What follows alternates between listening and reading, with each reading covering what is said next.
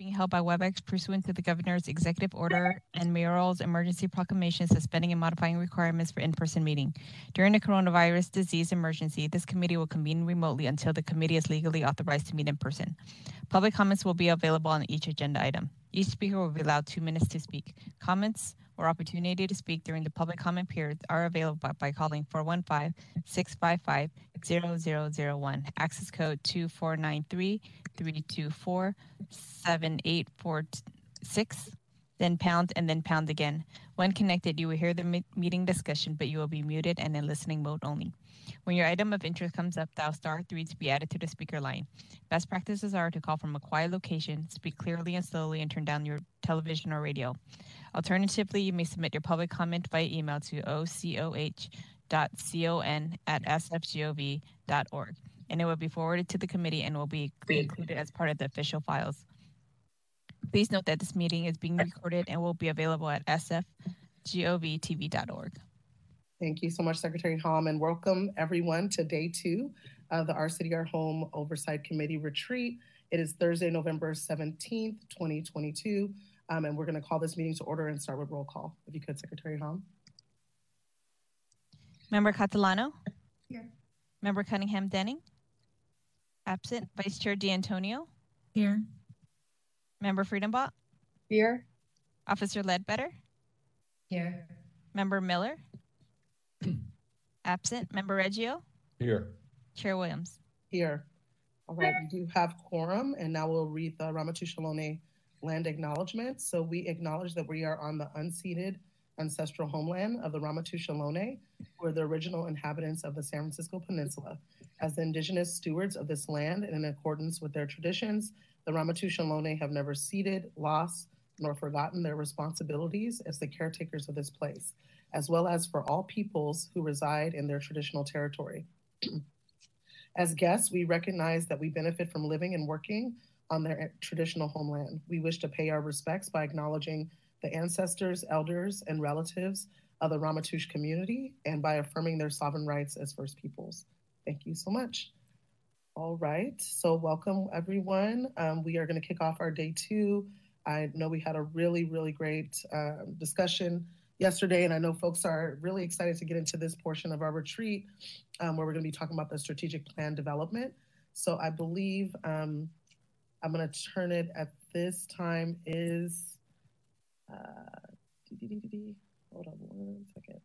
Um, is, is it Cynthia and Matthew, Jesse, that are here? Yes.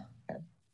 So Cynthia and Nagendra and Matthew Doherty are going to be uh, walking us through where they are with the strategic plan, and then we're going to have our discussion. So welcome, Cynthia and Matthew. And so let's see. Can folks hear me? Yes. Um, uh, Mary, I, I, don't know if Matthew is here quite yet. Um, but Matthew is not here. Okay. Would you like to present or would you, what, Cynthia? Yeah, why don't I just go ahead? Cynthia, do you want, I, I'm happy to go ahead and share, share the deck. Yes, that'd be great. Thank you. Yeah, one sec.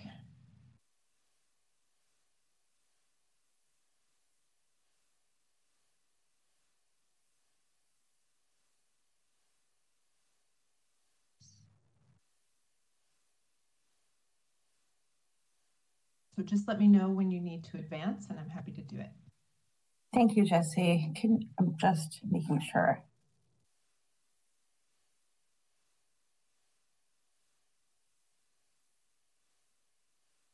And we are just a tiny bit ahead of schedule. So okay, yeah, I was just not late. Again, actually, I realized that I'm actually um, here for the first part of this. So just wanted to make sure everyone was on the same page. Good morning, everybody. How's everyone doing? Um, it's nice to see all of you. Um, I am really excited to talk to you today. I know we have uh, a nice amount of time here on the on your retreat. Thank you for giving us that time. Um, let me just introduce myself. I'm Cynthia Nagendra. I uh, use her pronouns, and I am a deputy director at the Department of Homelessness and Supportive Housing. I am also um, overseeing a a new a newer division um, called Planning Performance and Strategy. Um, it's not so new anymore. So we are overseeing a citywide strategic plan on homelessness. And it is our first strategic plan um, in the sense that it's a citywide plan. Um, we've had plans here and there over the years, but this is really the one uh, where we're really trying to make sure that it's as collaborative and citywide and uh, kind of inclusive of all the partners and all the all the advisory bodies and experts in the community. So we're really happy to be here today. We're going to take you through. It's it's it's, it's a lot of time, but we don't probably ever have enough time. So we'll take you through as much of this as we can today, um, and of course we'll come back with whatever follow up questions or anything else that we we might you might find helpful. Um, but we will certainly save most of today, hopefully, for discussion with the committee members. Just want to situate everybody into the context of what's um, been happening with the planning process, and then kind of dig into some of the content areas and really get your feedback. Um, with that, you can go into the next slide, please. So the strategic planning process, I think most folks know this. I'm just going to skip through it somewhat quickly, but if, if you have questions, please just feel free to interrupt me at any point. Um, and I really want this to be more of a discussion, so I can stop, ask, answer questions, whatever is helpful. Just so folks are on the same page, we have been um, really implementing this community-wide process, as I as I mentioned, and we are building upon the five-year strategic plan that the department has had. The department had a five-year strategic plan that really uh, coincided with the beginning of the department, kind of laying out components of the homeless response system, kind of really for the first time in San Francisco.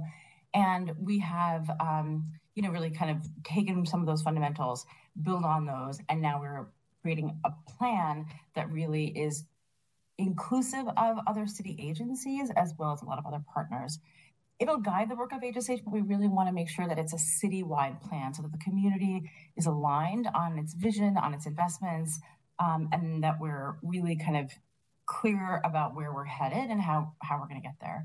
Um, so it's really a roadmap for us as a community. So the planning process, um, we are uh, hoping to wrap up, but we will wrap it up at the end of early 2020, uh, early 2023. I'll talk a little bit more about the timeline in just a second. Next slide, please. So the first phase of our planning really focused on homelessness um, uh, as a system for the state plan. We had a state plan for the first time that we had to submit with what's called HAP funding, Homelessness Housing Assistance and Prevention Program funding, and that required us to do a homelessness action plan. Um, and we had to set a number of goals really defined by the state that are pretty much aligned with the system performance measures that you all have been looking at that we report to the federal government, slightly differently calculated, but similar uh, in, in, in name and, and spirit, but a little slightly different in calculation. So the coordinated entry evaluation is also something that we've done earlier this year um, that went, uh, it was a, a third party, pretty uh, comprehensive evaluation of the coordinated entry system. And we are now currently in a whole redesign process um, for the entire uh, coordinated entry system. There's a work group that has been seated through the local homes coordinating board, coordinated entry committee. Um, it's, a, it's a pretty great redesign. I know I haven't talked about that here very much, but if you would like any updates about that, we report that out at the LHCB. And of course, I'm happy to talk about it. Um, but that work group is uh, currently working on making a number of recommendations that will come out in early 2023 about um, the redesign for coordinated entry. We also are working on the MacArthur Foundation. Um, you all, a grant that we received from the MacArthur Foundation called the Just Home Initiative.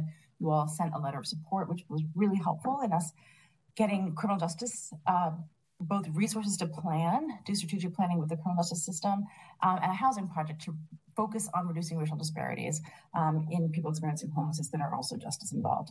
So that's all been going on. We're still working on all that planning.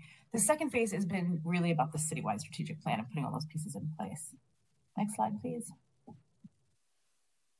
Really quickly, the timeline. The most important part here, because we're already in November, is that we're in the middle of these implementation processes. There's a pretty robust uh, community engagement process. That's kind of one of the key parts, which I'll talk about in a minute.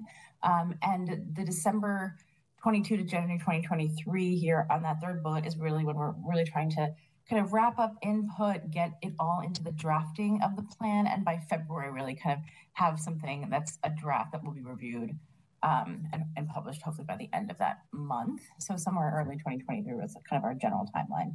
Um, and all of this is going to be reliant on the needs assessment, all of the work that you have all done on the needs assessment, all the different parts, everything you've learned. I mean, even going back to the listening sessions from a year and a half ago, all of that has been really informative. Um, and we know that the, the work that you're doing in the needs assessment really does complement and inform um, and goes really well hand in hand with our strategic planning process to really inform us what are the what are the needs. You know, we have a lot of uh, different parts of this process that we're asking about, but the needs assessment is going to bring us a lot of information, or it has already brought us a lot of information actually. Next slide. So the key plan, uh, key, sorry, key elements of the planning process. As I said, we have a pretty active engagement and stakeholder input process, which I have mentioned before, and I'll say a little bit about, but I'm not going to spend a lot of time on that today. We have um, a great community engagement partner. We really wanted to make sure that we were working with somebody who was representative of the voices um, and the and the demographics of the people experiencing homelessness in San Francisco, and really importantly, working with people who have lived expertise or from impacted populations. And so we have a community engagement partner um, named Talent Pool, and they are uh, working with community liaisons, we're resourcing people with expertise essentially to do focus groups, stakeholder interviews, surveys, and collect information both from providers, people experiencing homelessness, um, as well as people who are, uh, you know, just sort of working within the homeless response system or people who haven't actually touched it before but need the services. The data-driven systems modeling, we've mentioned that we, we, we did a whole um, a small session here with the committee that is really kind of telling us how we can set our goals. So it's modeling out where inventory today will get us over time, inclusive of a lot of different kind of inputs. Um, and we're sort of using that to have as, as realistic a forecasting as we can get. Um, it's not an exact 100%, you know, future. Uh, it's not a crystal ball, um, but it is something that can really guide us in a much more um, detailed way, realistic way. The cross departmental coordination and planning, as I said, really important. We are working with a number of agencies one on one and just saying to kind of starting with leadership conversations and saying, you know, what are our priorities as two departments, as a community? What are the kind of priority areas we want to drive towards, and what are the kind of shared metrics that we can that we can really kind of align ourselves around to make sure that we're on the same page and we understand what our role is in addressing um, and responding to prevention of homelessness and um, and getting folks off the street and into housing in more permanent places and stability. Next slide, please. So I'm going to um, spend a little bit of time just talking about the framework that we're going to use today for guiding our discussions and our thinking and asking you all questions. I am I'm going to just introduce this, and I and actually Matthew's here, so I can also just um, transition to him in a little bit. But I wanted to just sort of explain what the planning framework is and why we are using it and, and kind of how we're going to be engaging all of you today. Next slide. So the planning framework components. So these planning framework components are really meant to help us have areas for discussion. The discussion we will have today, um, there's a lot that we can talk about in each of these areas. So we're going to sort of try to guide us through as many of them as we can. But I wanted to just explain that these six areas came from input that we had already gotten from uh, somewhat from the from the work that we had done last year in listening sessions and in uh, needs assessment, all of the things um, related to homelessness that we've already been kind of working on and cataloging in that first half of the year for the state plan, all of that has kind of uh, helped us come up with these six areas that we think are, are fairly comprehensive, not not exhaustive certainly, and we want to know kind of from all of you like what is missing but essentially as a way to talk about what we want to put in our plan rather than just kind of blanketly ask, you know, what should we be doing on homelessness? This doesn't necessarily have to be exactly how the plan is organized. We just wanted to make sure that we had a way to talk about um, these areas in kind of a more focused way, but still have people be able to be kind of creative and give input and tell us what's missing. So organizing things this way is how we're going to talk about um, the content today and want your input on a, num- a number of these areas. I just wanted to say from the beginning that the central focus of the strategic plan is on justice and equity, and it's incorporated throughout all of the planning components. It's really driving, you know, it's driving most of our work, and on all of our work. Um, I didn't put the coordinator redesign is not in this, but it really is driving that process. And in the same way, it's driving each of these areas. It's really the lens that we're using to kind of um, put together goals, strategies, and activities uh, in each of these buckets. And we have advancing towards racial and housing justice here in the first bucket, not because that's where everything will go, but rather we thought it was important to call it out, you know, and just have the the actual kind of um, language there. But I wanted to point out that this is really something that is woven throughout the plan or will be Um, and we're sort of making sure that that's kind of the question we're asking in each of these areas. Um, I'm just gonna, I can talk through these really quickly. Um, and we will spend some time in each of them asking you some questions. And I just wanted to check, it looks like Matthew is here, is that correct? Okay. And before I turn it over to Matthew, I wanted to just check if there are any questions before I keep going. I have a question. Good morning.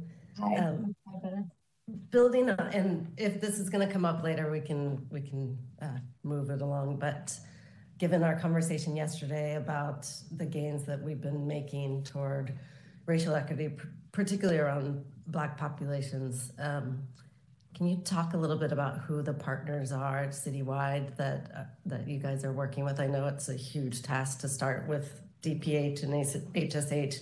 But wondering if you're engaging some of the groups that we were curious about yesterday. Sure. Yeah, I can certainly list the or uh, the city partners that we've been had meetings with. Some of them have been we've been meeting with them for months, and some of them we're having sort of more um, initial meetings, and we will sort of continue to work together. Uh, so it depends on the agency. So Department of Public Health is the uh, the city partner that we've been meeting with for months. Um, we already have a lot of work with with the Department of Public Health. Obviously, um, they're partners to us in, in so much of the work currently, we also have had a lot of meetings around CalAIM implementation, which is also happening at the same time. So CalAIM implementation is the implementation of the Medicaid Medi-Cal waiver um, for folks who aren't familiar with that terminology. But essentially, it involves working with the, our health partners, which is both the um, the San Francisco Health Plan and other um, managed care organizations, as well as the Department of Public Health. So we're kind of really coordinating uh, tightly on that as well but we have met with um, their, the leadership um, and, and, behavioral health and other parts of the Department of Public Health, which is huge, to really make sure that we are coming up with kind of our shared priorities um, in terms of populations and with in terms of sort of really trying to align around metrics. And so the kind of key part of those discussions has to do with we have so much work going on. What do we really want to make an impact on? Where are our resources going? What are our ultimate goals? And what are you know what are our what are our roles in that? Similarly, we've been having that sort of approach to discussion with the Mayor's Office of Housing and Community Development, um, the uh, Department of, um, sorry, going through all my agencies, Mayor's Office of Housing and Community Development. We're going to have a meeting with OEWD, uh, the Department of Emergency Management, um, obviously the Mayor's Office, the folks at um, the San Francisco Unified School District. We had a meeting with them as well. Um, we are having, I'm trying to see if I'm forgetting anything. I know that there's a few more there most of the agencies that are touching homelessness. Oh, this, we're going to be meeting with the San Francisco Housing Authority. Um, really, anyone that we think is sort of touching homelessness or we need. Um, and of course, I mentioned the criminal justice system. So all of the criminal justice partners are already kind of at a table um, on the safety and justice challenge. So we're meeting with them very regularly now, especially because we have some resources to do that. Um, and so we're trying to make sure that we're being as inclusive. There's been so much interest in this also, so we're really happy about that and excited to kind of engage around those um, around all of this this work and kind of be more strategic as a community. Great, thank you. I think maybe you dropped off before we had the conversation, but I think this committee was also and has been interested in the work going on in the Southeast and the reparations and Office of Racial Equity and you know in other communities those have been really meaningful transformative partnerships in this type of work so just want to put it on the radar there yeah, thank you. The Office of Racial Equity, I should mention, we uh, actually have so the, we have a plan called the um, uh, the Racial Equity Action Plan, which is in coordination with the Office of Racial Equity. This was something that actually happened in 2020, and we've been uh, sort of uh, d- implementing it, really implementing it, revising it, and so that that work is happening there. Um, it's not meant to be separate. It's you know it will be woven within this plan, but I just wanted to mention that. And the, and the Office of the Department of uh, the Status of Women, um, we also have met with them, and there's there's been a needs assessment that we have recently finished. That's um, for survivors, and so we're working with them on that as well. And I think yeah, if there's any sort of other pieces of this work that you wanted to mention, I'm happy to hear about them or talk about them. Thank you. So we have, I know, not a lot of time. Um, I want to make sure you all have time to, to talk about these pieces. So I'm going to hand it over to Matthew Um, and I know Matthew can, can introduce himself as well again. I know most of you probably know him. Um, thank you so much. Thanks, Cynthia, and glad to be uh, with the committee again. Uh, it feels like I'm here every month now, so I'm looking forward to the conversation and do want this session to be different and more you talking at us rather than us presenting to you. So that's what the, the focus of the balance of our time is going to be on gathering input from you. Can you go to the next slide, please? So I just want to be clear that as Cynthia described, we're using that framework which we previewed to you last month to just structure the conversations, gather ideas, make sure we don't do short shrift to any parts of the planning and thinking that we need to, to focus on through this process. And out of that, we'll determine what the action areas uh, within the strategic plan will be. They might be similar to the planning areas. They might meld some of them together. They might morph into different things based upon conversations with the idea that below the action areas, there's then objectives, which are statements of the intentions. What is the city trying to make a difference around, uh, trying to accomplish, really focused on driving progress in. And then below those strategies and activities that will drive progress to those objectives. So today we really want to hear from you around both the at the objective level, what do you think the city should be prioritizing its focus on? What should it be intending to make a difference around? as well as ideas for specific strategies, activities, things that you'd like to see the city departments include within the plan. Next slide, please. So we previewed these discussion questions to you last week as well. You obviously this is your chance to respond to and give the feedback that you want to provide, but we wanted to give you some questions to think about, and we'll use these as we go through each of the parts of the planning framework. Um, but again, you can provide feedback that's not exactly responsive to these questions. We just want to make sure we hear from you about the most important things that you want to express. The one thing I will flag is that we really do want this to be an input session. So if you're if you ask a question like what is the city thinking about related to X, Y, or Z, I'm likely to take my facilitator's prerogative and turn it back to you and like, what do you think the city should be thinking about? Or what's most important? Um, or is the city thinking about doing something such and such? really want you to think about this as your chance to express things as ideas and recommendations and what you want the city to be doing. So you may feel me push back a little bit to just reframe it from a question to what, what you have in your own mind about what you think the city should be doing. And I hope that doesn't get annoying, but we'll, we'll see how it goes. Um, so so again, we're going to move pretty quickly through, um, but we're going to try to cover all parts of the planning framework and talk through these both objective level questions as well as activity level questions, always with uh, emphasis on things around racial and housing justice and a chance for you also to weigh in around what needs to be different when we think about specific populations or communities. Okay, so if folks are ready, we're going to dive in. Um, so the next slide, please. So we're going to start with the the planning area around advancing toward racial and housing justice. Again, as Cynthia flagged, um, this focus is throughout all of the planning areas, but we wanted to make sure we were explicit enough and taking enough time to really focus exclusively on issues related to racial and housing justice in these conversations and in the plan. So just to give you a flavor of the kinds of things that could be strategies, activities in this area, there are things identified within the racial equity action plan that Cynthia just described.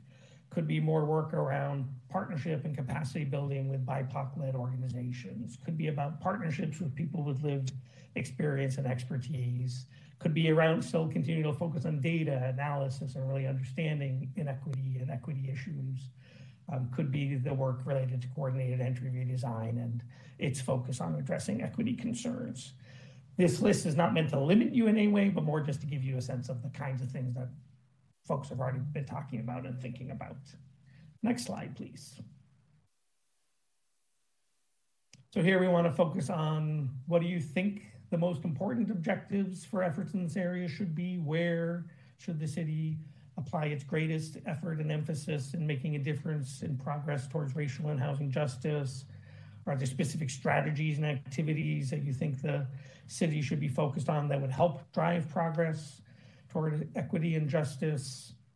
You can frame it as things you think the city should start doing or do more of or stop doing or do less of. Um, and also very, very much appreciate any thoughts you have around things that need to be tailored for different communities or populations. I think the way the pace works for, we have about, about 10 minutes per planning area, if I'm remembering my calendar well. So um, I may transition you to a future topic, but you can always reflect on any of the prior ones we've, we've addressed. So anybody want to jump in here around ideas about objectives and intentions that we should be striving towards or specific activities or strategies you'd like to see the city be focused on? And can everybody see each other just as a question before we get started? Does, does it make sense to stop sharing or is it helpful to continue to see the questions? I like seeing the questions. Okay, great. Thanks. See the questions too. Yeah, I have I have a couple things that um, Chair Williams, if I may. Um, so I think that um, in terms of the important objectives, um, the things that really stood out to me was the capacity building, and you know, um, just to be frank, our you know I feel like our best organizations um, that are serving homeless people are BIPOC led, um, and um, often kind of like they they aren't able to ramp up in competition with because of the capacity stuff with with the more kind of white led organizations. Um, and um, from homeless people's perspective you know that want to get services from organizations they trust et cetera and they have good reputations and then that that kind of disadvantages. So i think this is one area where the city has been pretty weak. Um, there's been some accountability stuff with organizations in terms of like it's almost like a punitive approach rather than a, a, a capacity building approach.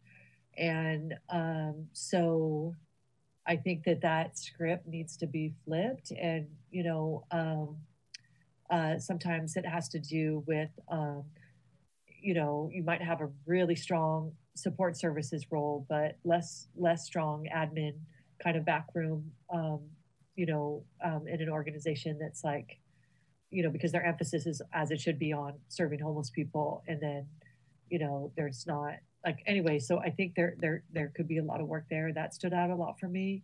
The other thing that stood out for me, and this is kind of also with the number two question, is on the coordinated entry. And I think that from the racial equity perspective, it needs to be broader than coordinated entry.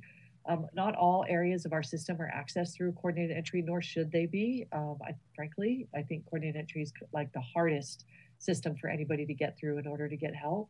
Um, and so, um, but we still have, um, we still have some problematic um, practices and that really drive racial inequities, in particular around the shelter system.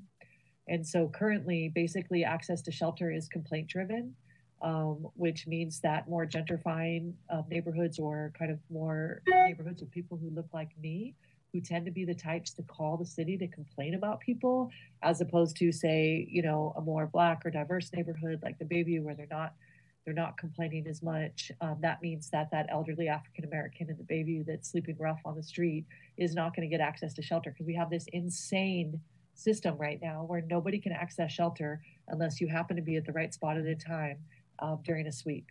And it, it just completely drives racial inequities. And then the people who are trying to get shelter, um, who, by the way, traditionally, you know, I mean, pre pandemic, when people could access shelter, um, the shelters were very African American dominated um, and uh, a lot of elderly people um, a lot of um, elderly women, you know, et cetera, et cetera. So, um, and those are the folks that are completely iced out at this point. And if you looked at our pre-pandemic system, we had the traditional shelter system, which was easily accessible, and then you had the invitation-only system, which was the navigation centers. Navigation centers tended to serve white, so it's leaned towards white pe- white homeless people. So you know it, it's it's we've got to have a shelter system and that should be included in this goal that's easily accessible for all folks who need shelter someone's going to see their health provider and they're really really sick and there's no way for their health provider to help them get shelter that's ridiculous and so and that is our current system today and it's really frustrating And so we're basically saying, oh, the only people who get shelter are the ones that that that like Karen's call and complain about. Like I, I just I don't I don't understand why we're doing this. So I think this is a super important situation, and then it and that kind of applies to the other areas of the system that you that you access through outside of coordinated entry. Um, that could be behavioral health services, that could be you know, et cetera, et cetera. And so um, prevention services. That um, this this racial equity lens needs to be on all our access systems, and we should have really fundamental principles that we apply. That is equitable, easy access for unhoused people. By the way, who may not have a phone or they have a phone and they can't charge it. And so having systems that relies on a phone call is ridiculous, which is, you know, um, what we're talking about. So I think, you know, these are, uh, this is kind of a, kind of a thing that I'd really like to see um, happen in the, in the strategic plan. It's a really rethinking of that. Um, I'd also like us to take a look at our outreach expenditures um, on the behavioral health side all the way through to the HSH side, not just limited to the HSH side, because um, you know we do we we are we our our outreach budget has been expanding exponentially. It's not it is an important piece, um, you know, uh, in terms of you know making sure that people who are um, more uh, have a higher acuities are able to get assistance navigating through the system and getting the help they need. Um, but is it out of proportion? Because if the outreach, you don't have any services available for people, um, they can't really do much. Um, and so, and I just, I'll, I'll bring an example of, um, of HSOC, which is one of the operations the city's doing. And I, you know, um, if, you, if you don't mind, we, we will we actually will talk unsheltered homelessness and outreach under one of the other areas. All right, I'll hold it, but I think that's that is that piece is really from from our perspective and from my perspective really closely aligned to the equity racial equity stuff, and okay. so is very very um, because of that thing that I was talking about earlier about who gets shelter. Um, there's and where the outreach resources are and all that, um, and everything being complaint driven. It's very a, like very much a huge racial equity issue in the system. Thank you. Great, appreciate it. I'm seeing a bunch of hands in the participants list. So I'm gonna, I see Julia, Nina, Ken, and Chanel. So I'll start with Julia. Great, thank you. Um, yeah, I'm really excited about this um, and great presentation so far. So yeah, the first thing I wrote down too was coordinated entry redesign. Um, on other than the things already mentioned, I would say like more low barrier, like more autonomy as far as like it shouldn't be that difficult to access services. Like if you're saying I'm experiencing homelessness or I need assistance, like if there's maybe like 0.01% of those fo- folks are bad actors, like you're kind of ruining it for everybody. So I think just like making it easier, like expanding versus like making it so exclusive and like difficult. Um, and then I think part of coordinated entry, the idea was like people wouldn't have to be repeating like their triggers and like traumas like over and over, but I'm hearing that's still happening. So it's like just give people housing if they need housing. Um, also, I'd like to see us talk more about um, like DV capacity in our system. Like, I don't think we talk about that enough. Um, I also feel like a lot of the time we hear things that don't abide by like the housing first model. So like looking at um, all of our like exits to permanent housing and and even shelter and seeing like are we really adhering to like a housing first model because if we're forcing people to like be clean and sober stuff like that um, that's really not a housing first model um, I'd say like better catches for like prevention wise for people who are being pushed out of like HUD housing, especially with like RAD redevelopment. Um, I think a lot of people end up falling through the cracks. It can be like really intimidating when you start getting harassed by HUD. Um, and then I would say other types of affordable housing as well, like people in permanent supportive housing. I just feel like a lot of people slip through the cracks sometimes. Um, and then also, um, overall, we just need more low income housing, like for just affordable housing, like um, people who are making minimum wage, like can't afford to live in the city, um, single moms, like sometimes people don't need a lot of services or support. They really just need affordable housing. Um, so yeah that's mine. Thank you. Great. And we're and we will we'll talk about each of the parts of the framework so we'll, talk, we'll talk next about kind of some of the other system strengthening things we'll then talk about unsheltered homelessness and crisis response services and shelter and interim housing, permanent housing, and prevention. So I just want to make sure that we we try to spend the time we have now to really zero in on the issues of racial and housing justice. And then we will talk about some of the other systemic improvements or access improvements that might not be as squarely focused, but I just want to make sure we don't glide past our focus on uh, racial inequities and housing justice. Um, so I'm going to go to Nina next. And I'm sorry if it's Nina or Nina, I don't remember. It's Nina. Thank you, Matthew. Thanks so much. Um, so most important objectives, and my mind is. Um, Nina, you sound really far away. Can, oh. Is there a way to get close, like turn up the volume? Yeah, physically close and uh, louder. Thank you, Julia. Yeah. Sorry. Thank you. I just want to hear um, what. Thank you so much. So, for most important objectives for me is reducing disproportionality by race and ethnicity, like number one, and then also reducing total numbers of people um, experiencing homelessness. And I think we talked yesterday about needing to focus on inflow, outflow, and returns. So making sure that we're hitting those and seeing those numbers, that we are disproportionately serving communities of color um, in all of those areas, and that we're actually tracking numbers going down. Um, I'd also be interested in sort of a quality of care measure um, so folks, you know, are able to, mm, you know, I don't just want to push people into PSH, right? there needs to be some um, sense that the, the offer of help that folks are getting is what they need. And so I'd be interested in a quality of care measure. Um, and then related, I think, and Julia was speaking to this, and we heard about this in the needs assessment yesterday, was choice. Um, and I think this goes to the capacity building work that Jennifer was recommending too, right?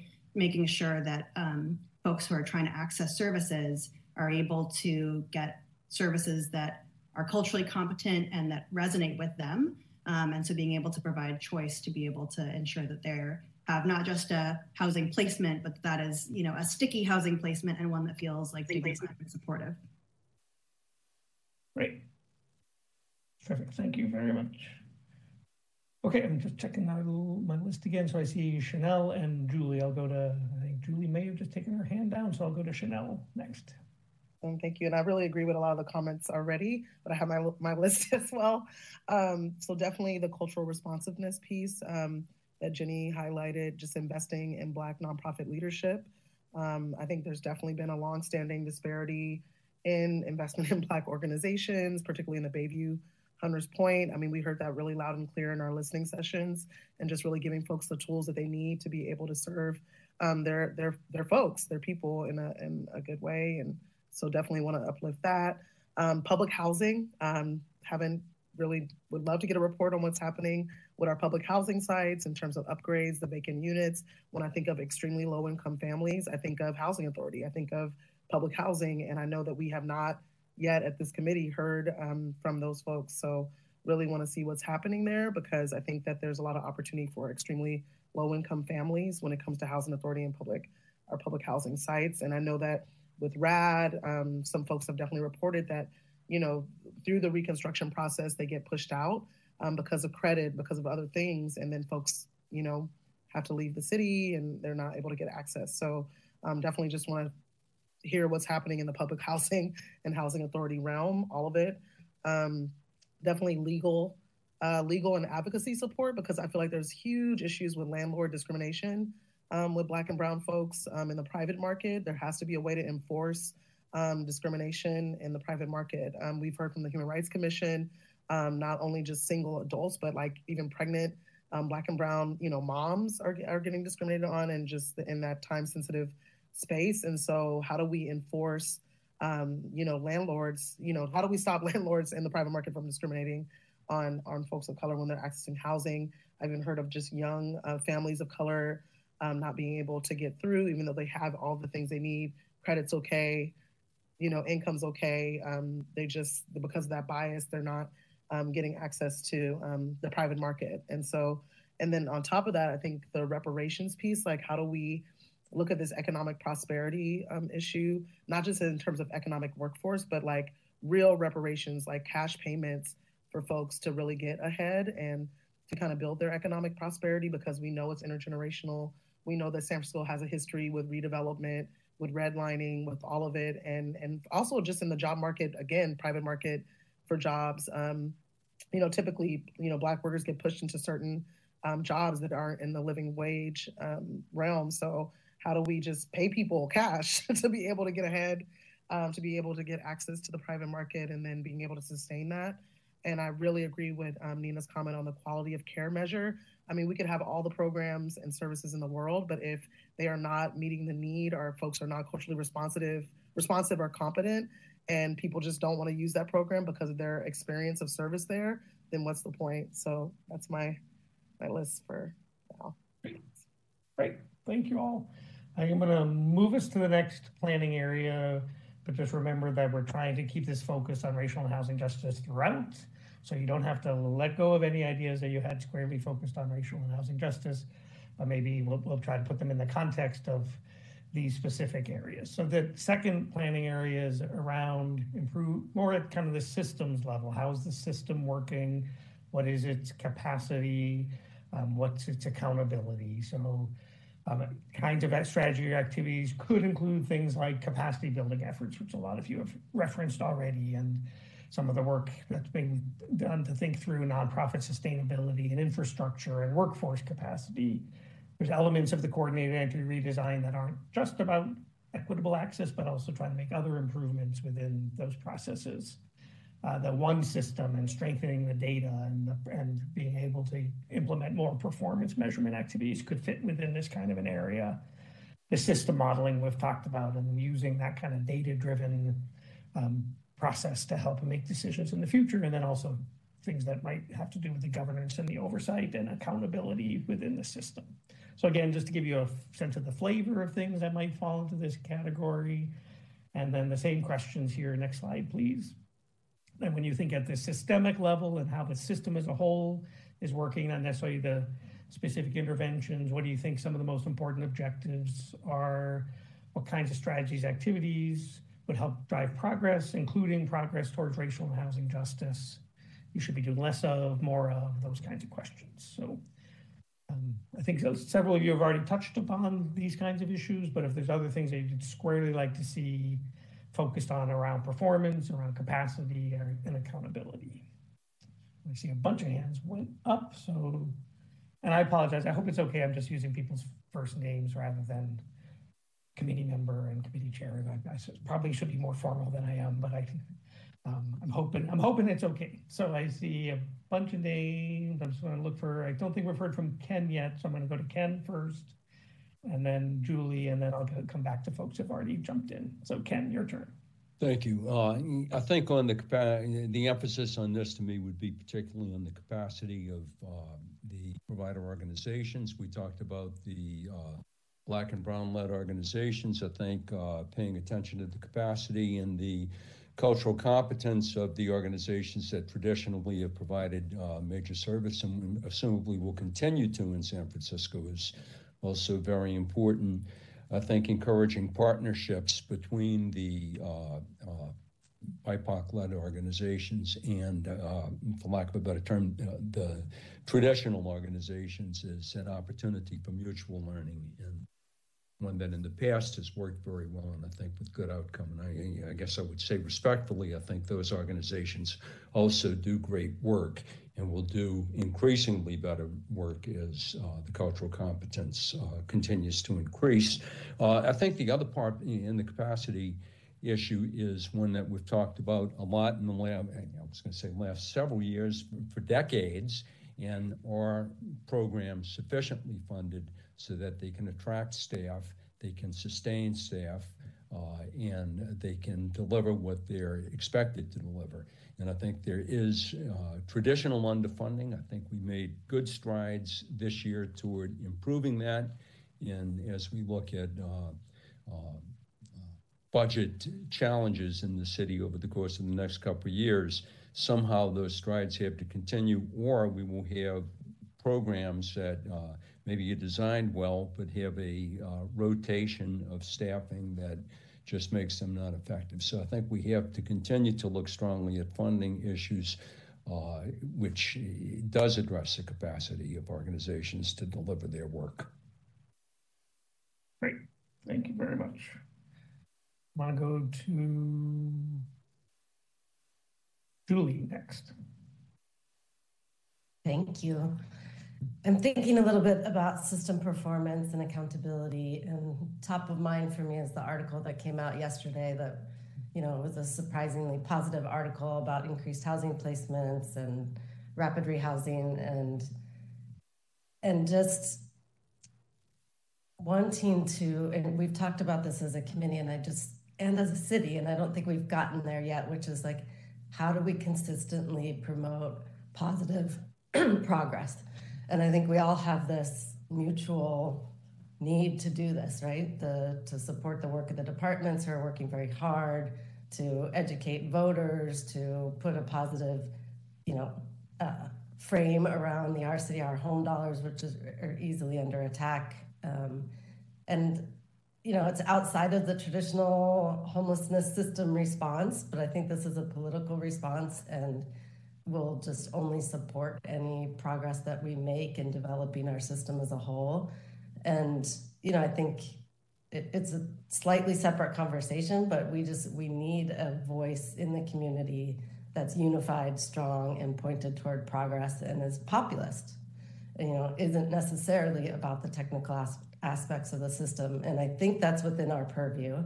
Um, I don't think we're quite figured out how to do it yet, but um, I, I, that, that's just top of mind because I'd really like the amazing work that's getting done to be really promoted and supported in a way that, that regular people understand, even in the face of really challenging conditions out there on the streets. Like everybody understands that. Um, I think yesterday's article was good. Now back to the system performance piece, it was on rapid rehousing. So I think as we as we are bringing these new resources in you know, I'm very concerned with what's going to happen with all those folks that went into rapid rehousing. And I know, I, I think people are starting to think about what, you know, what might happen at that cliff for folks. Um, but in terms of, you know, looking toward returns to homelessness, I think that would be an area to, to look at. Okay. Thanks. Great. Okay, so let's see three more hands up. I'm going to go to Jennifer, then to Julie, then to Nina. If anyone else does want to weigh in on this part of this topic, then this would be a great time to raise your hand. Um, otherwise, we'll move on after these next three folks. But I'm going to go to Jennifer first. Yeah, just a couple comments. I won't diatribe this long this time, promise. um, so the um, the performance measurement piece, um, there should be some systemic way that the um, the measurement is coming directly from unhoused folks or users of whatever the service is. Um, there is like a kind of a blank, like a little survey, you know, that the provide. It, it's not it's not in depth enough in terms of really having um, getting input from folks on how they feel about. You know, it's most of the focus is for the contract monitoring is on money, whether the money's spent right, and a great deal of resources put into that, which is really important. You don't want any you know, graph or any of that stuff happening. So, um, but there's, I always felt like there was this missing element. And then the other, one of the things that's most important, I feel like, is the system modeling and really trying to figure out where, um, you know, where we should be investing. And I think for this committee in particular, if there's money that needs to be shifted around. Um, I'm also really concerned about the uh, rapid rehousing and the numbers there um, and what happens. Um, we just keep meeting folks who um, have fallen um, out of that and um, that are unhoused now. And um, so uh, that's really difficult. so those were those were my two comments. Okay, great, very helpful. Thank you. I was next. Cool. Yep. Um. So one thing is like at the access points for coordinated entry. Before coordinated entry, they used to be like just really welcoming spaces. They had a lot of services, at least on the family side. Um, and then when coordinated entry came in, they kind of got rid of all that and just doesn't sound like as welcoming of an experience. Like I, I sent someone to the Bayview coordinated entry access point the other day, and they told me that um, like they basically had a conversation with somebody like standing outside, like they didn't open the gate, like they didn't even go in. So to me, like it just it's just so cold. Like coordinated entry just kind of cut off like all like human like empathy like connection. So like how do we get back to a place that just feels like more community and like people actually want to like help each other?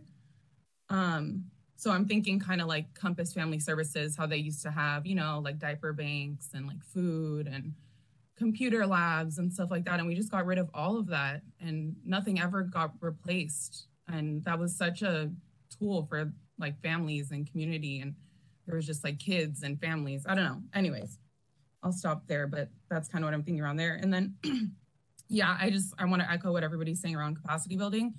I think especially frontline staff and we're talking about staff who are basically living paycheck to paycheck, like one like bad luck away from ending up uh, experiencing homelessness themselves. And mostly are all Black and Brown folks as well. And a lot of them aren't stably housed. So, you know, I think we have a lot of work to do there.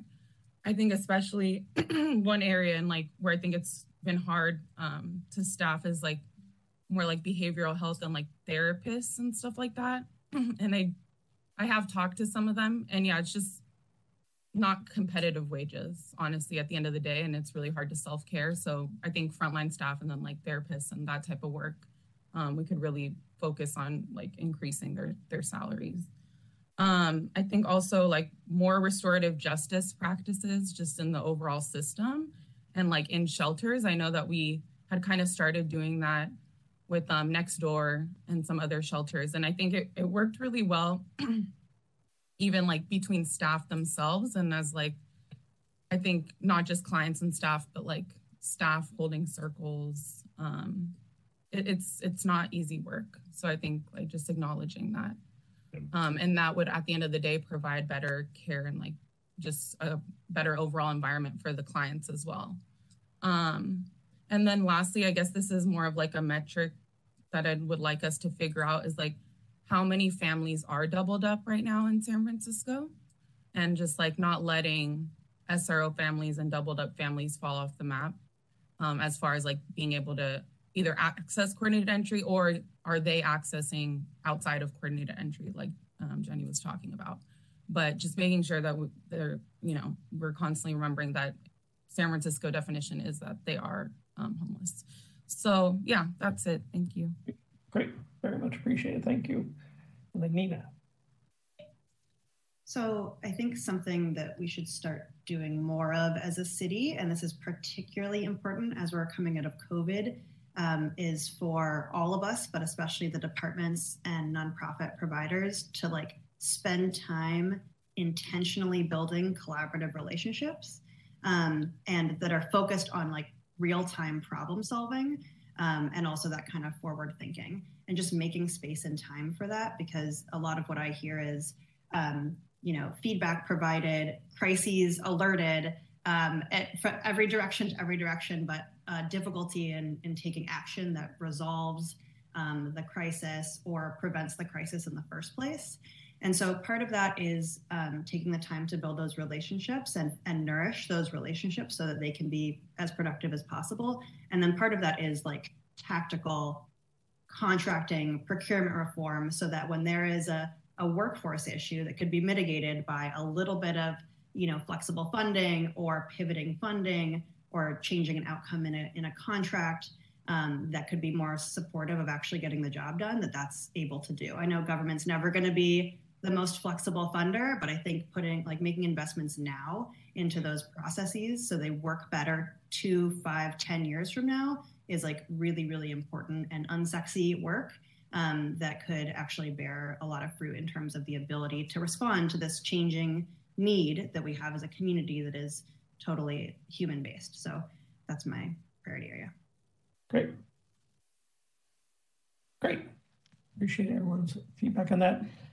I'm gonna, what I'm gonna do is I'm gonna combine three and four. So I'll present both of those quickly because they are so closely connected and then you can be weighing on, on either piece, but that might, that might make sure we, we uh, get through all of them. So the, so three focuses on unsheltered homelessness and four focuses on crisis services and emergency shelter and housing. So obviously very closely connected.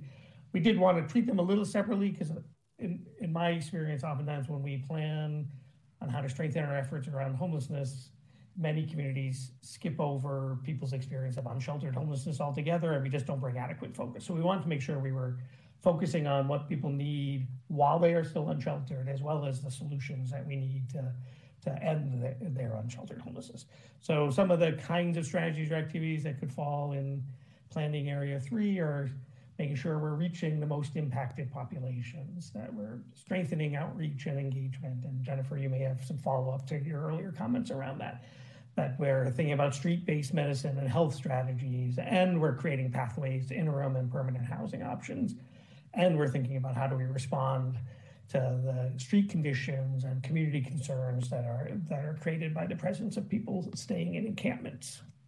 If you can go two slides forward, if you would.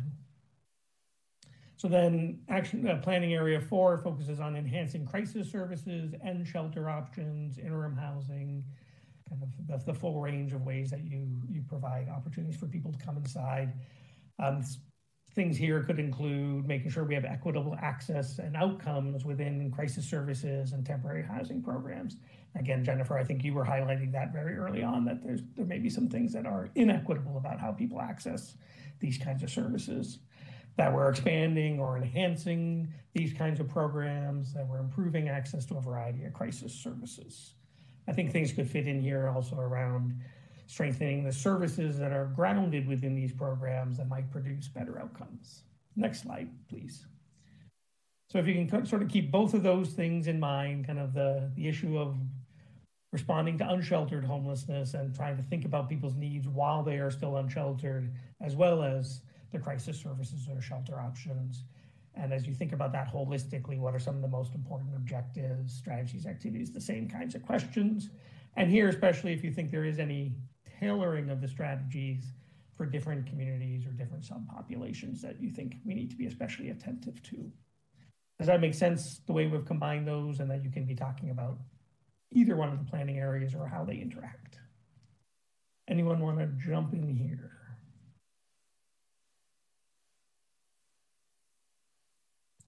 I can go really quick. I just I only have one thing on this one. I would say um just like more regular engagement with folks who are accessing whatever if it's shelter or whatever service it is.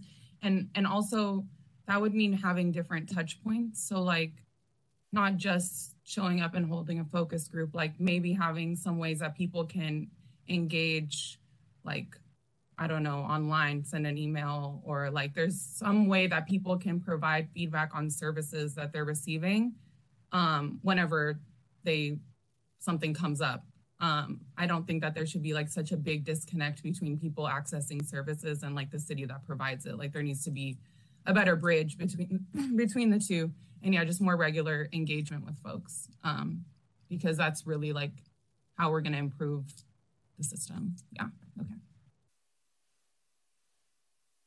Great.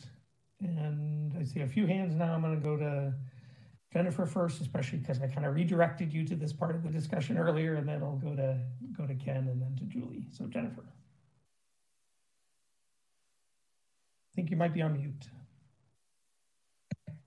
So um, for, first, I don't think we should ever put the word housing next to something that's temporary we should keep calling it. I know people have this thing where they keep saying interim housing and stuff. A lot of people in the community are really bothered by that. If you don't have tenant rights, please don't call it housing. Um, so um, that really should be a differentiation. And um, I really don't want us to slide back into the 1980s um, on our homeless response. And so that's what it feels like we're doing. Um, so I think we've learned a little since then, hopefully. Um, so, you know, one of the things that and the reason that this is really, really important to um, in our conversations with unhoused communities, stability is incredibly important. And so, which kind of leads me to my other point, is is that making sure there's ways to access housing directly off the streets, um, not necessarily through, because for a lot of folks, they've already been through all these systems and spit back out. They're really like not not wanting to keep having the rug ripped out from underneath them again. Like it's just it's it's too much you know and so um, they you know they really really prioritizing stability and that's that's that's a big draw there. And we need to have that access that's outside of a hostile approach. And so you know i've been monitoring the sweeps as i mentioned and there'll be you know a bunch of times um, over you know the last few weeks there was literally one unhoused person and um, 18 city personnel. Mta dpw sfpd usually like four like eight city vehicles. Um, I mean, it's insane. And so that really creates a very threatening environment for unhoused people. It's not trauma informed. Um, it does not develop trust. It's really, and all of that. And so we need to really, you know, make sure that, um, and again, we don't, you know, we need to look at how much we're spending on outreach, but that outreach workers who have trust um, have access to placements and that those workers are able to give choice, like um, Nina was saying, that is incredibly important.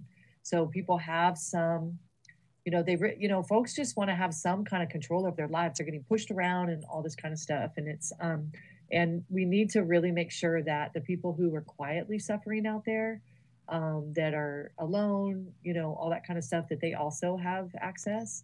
Um, and so that's, um, that's a piece there. And I, kind of mentioned earlier, you know, my thinking on that. So I won't I won't repeat that. But that um, those are some important pieces, and I think um, really, you know, making sure that um, quality is really important, and um, and and diversity in our system. And so, um, some people like congregate shelter.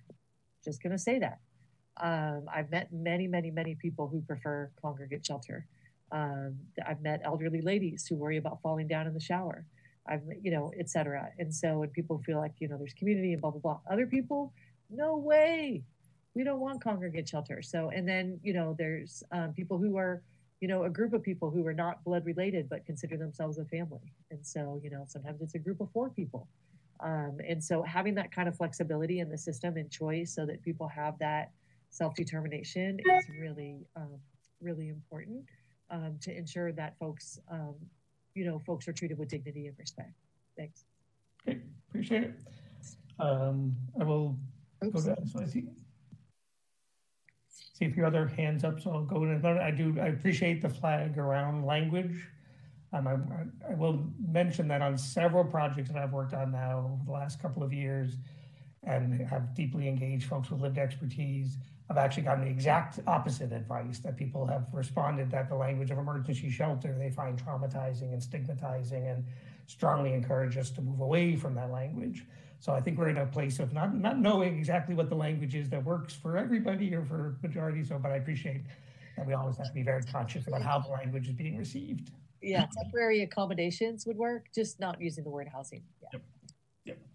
Okay, and then I'm going to go to Ken and Julie and Chanel. So Ken, I'll go to you next. Yeah, so this is on your fourth bullet on the screen there, uh, accommodating to different communities. And I think particularly of uh, the older community, older folks in shelter, and of the health needs. It wouldn't be only of the older people, but particularly of older folks there. And I think making sure that health resources are full and sufficient for uh, older folks and uh, for disabled folks who are sent to shelter. And I'm uh, not directly in touch with where that stands, but I can tell you four or five years ago, there was tremendous need, not met, people being released from the hospital, for example, to shelter, and with very minimal health services involved. And the burden then becomes on shelter workers to provide, in effect, an assisted living environment for uh, people who uh, possibly uh, are suffering incontinence uh, or unable to shower, and you have folks or medication handling.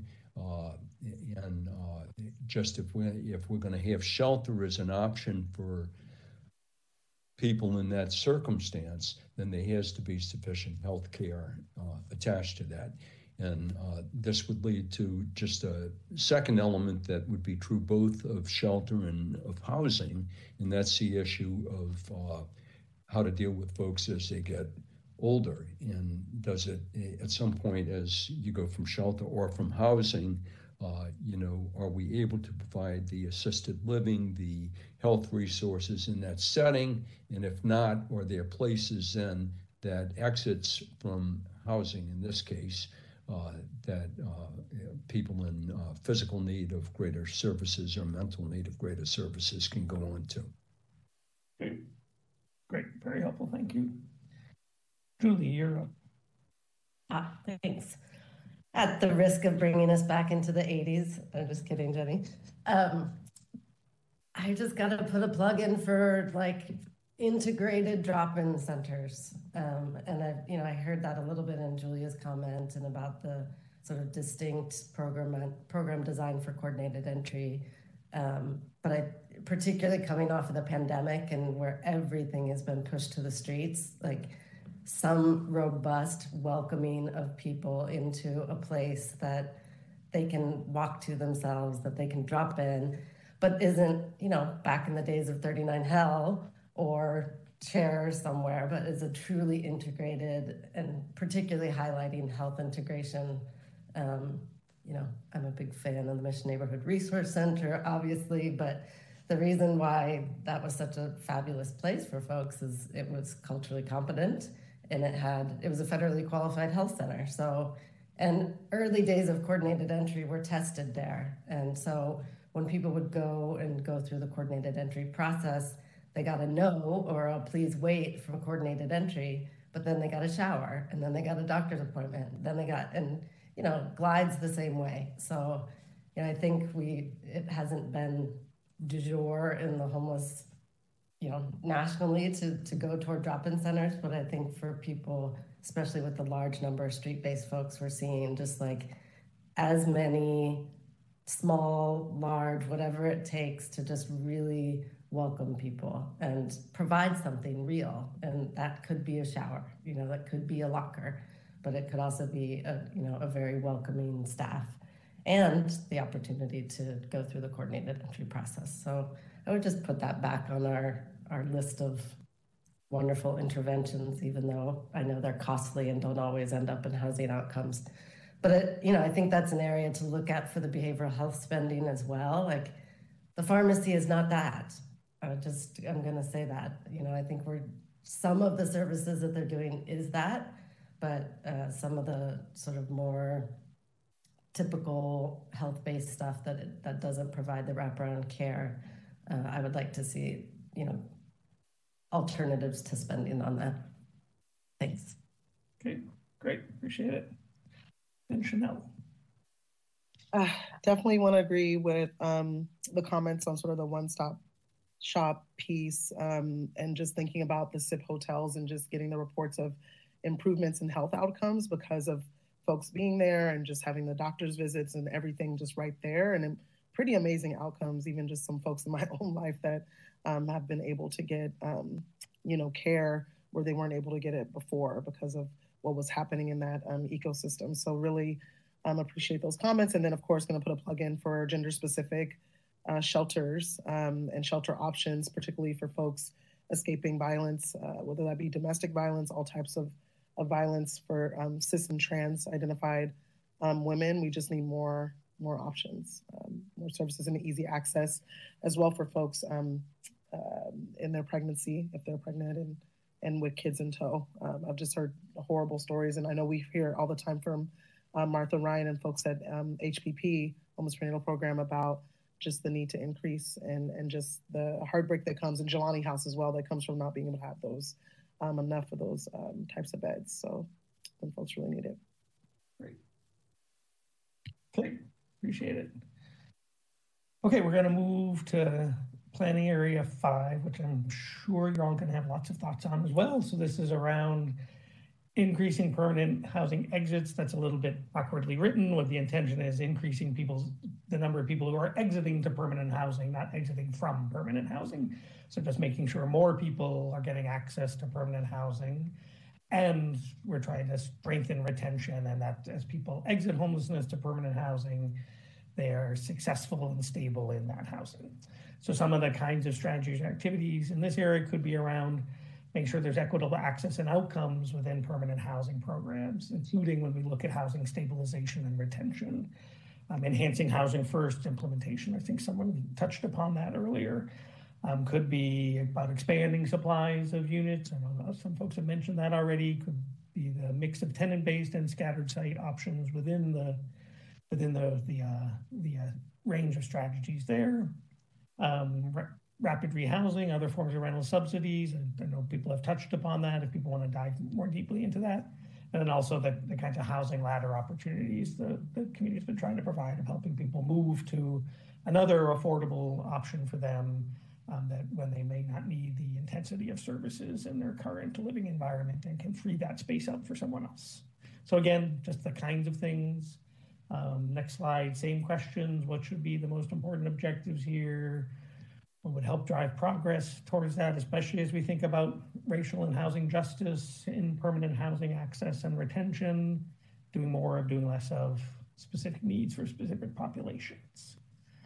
So I see Nina, you have your hand up. We'll go to you first. So I'd love to see um, more shallow subsidies um, and maybe different types of shallow subsidies. We talked yesterday about you know, uh, longevity and also uh, scale or amount of the subsidy, um, being able to to uh, to change either of those measures depending on on the needs of the household, um, and then also, you know, better connections between different programs. So, you know, folks we've built, we're increasing our rapid rehousing. Of course, some of those folks we may learn in that period um, are going to be able to increase their income and and afford a market rate apartment that's not everyone, and that's a huge lift in our economy. Um, so better connections to programs, so someone could go from you know homelessness prevention resource. Oops, you know they fell into homelessness. Now they need rapid rehousing. Now they're going to need a shallow subsidy. Um, and I could see in the same way that mental health SF has metrics around you know connections like discharge from um, the hospital and connection to care thereafter, seeing those connections um, across programs and across supports being an area that could be measured. Um, so I think I would focus on that um, as a key as a key area. Great. oh, I'm sorry. One of the things I was wanted to say on that is maybe also related to that, like a, a more thoughtful both meta-analysis and kind of household level analysis of likelihood of increasing income. like it feels like we're not actually accounting for the enormous increase in income or you know subsidy of housing that needs to happen. Um, and so really being thoughtful about that like looking at the economy we have in the bay area and also looking at the you know desires um, and abilities of the household to be able to have real sense of what is this family or individual going to need over the next 10 years and what is the realistic likelihood of getting there without with or without support. Great. Great very helpful. Thank you. So I see jennifer and julie i'll go to jennifer first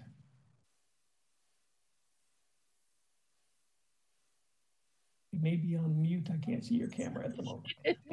um, uh, and um, I feel like I just everybody's making a lot of really brilliant points. Um, and just like when you weave it together, it's just this beautiful vision for a system. So I'm really appreciating that. Um, on this one, I've got a few points. Um, we, in terms of strengthening retention, there's a number of things that needs to happen we really need to have an easier transfer process. This isn't always the answer, but I do think like I've just I'm hearing from woman after woman who have um, pretty serious safety concerns that are like stuck in places for really long after time. I mean, that's just one example. That just happens to be what I keep hearing um, folks coming to me about, and um, other issues as well. Um, the um, the evictions are disproportionate towards both um, African Americans and people with disabilities. And so um, I think there needs to be, and there's there's agencies that do better at this than others that have really strong retention policies within their organization.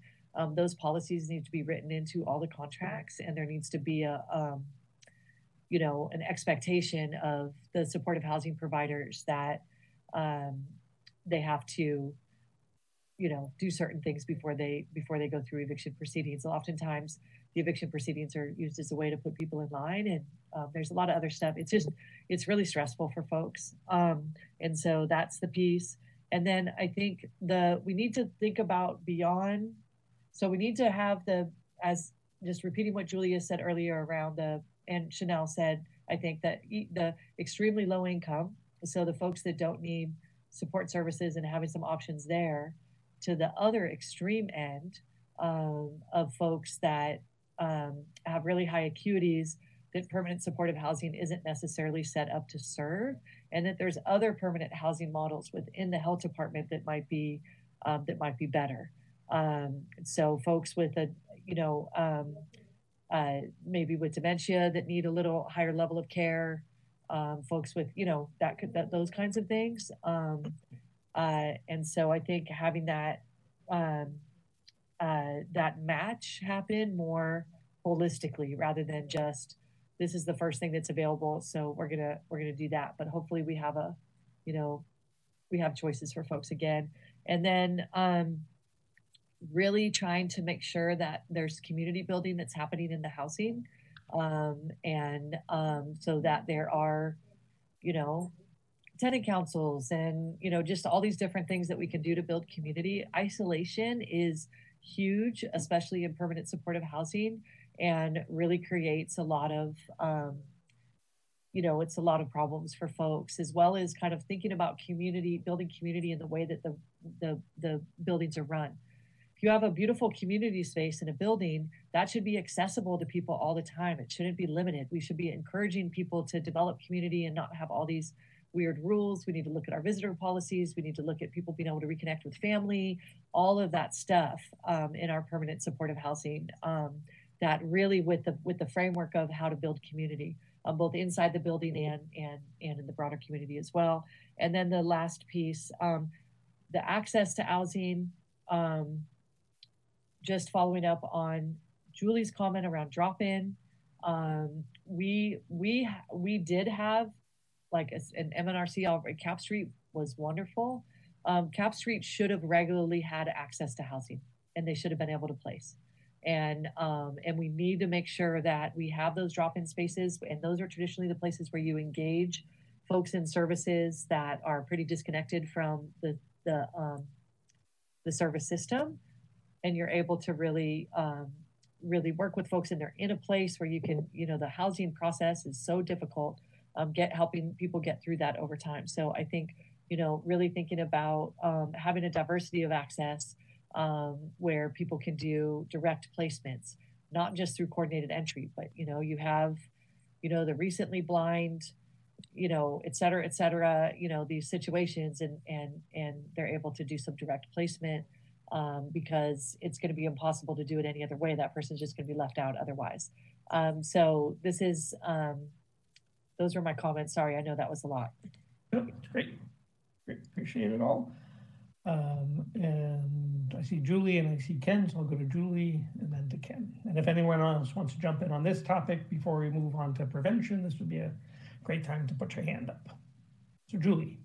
Yeah, great. Um, I really appreciated the coordination with MoCD on the housing strategies.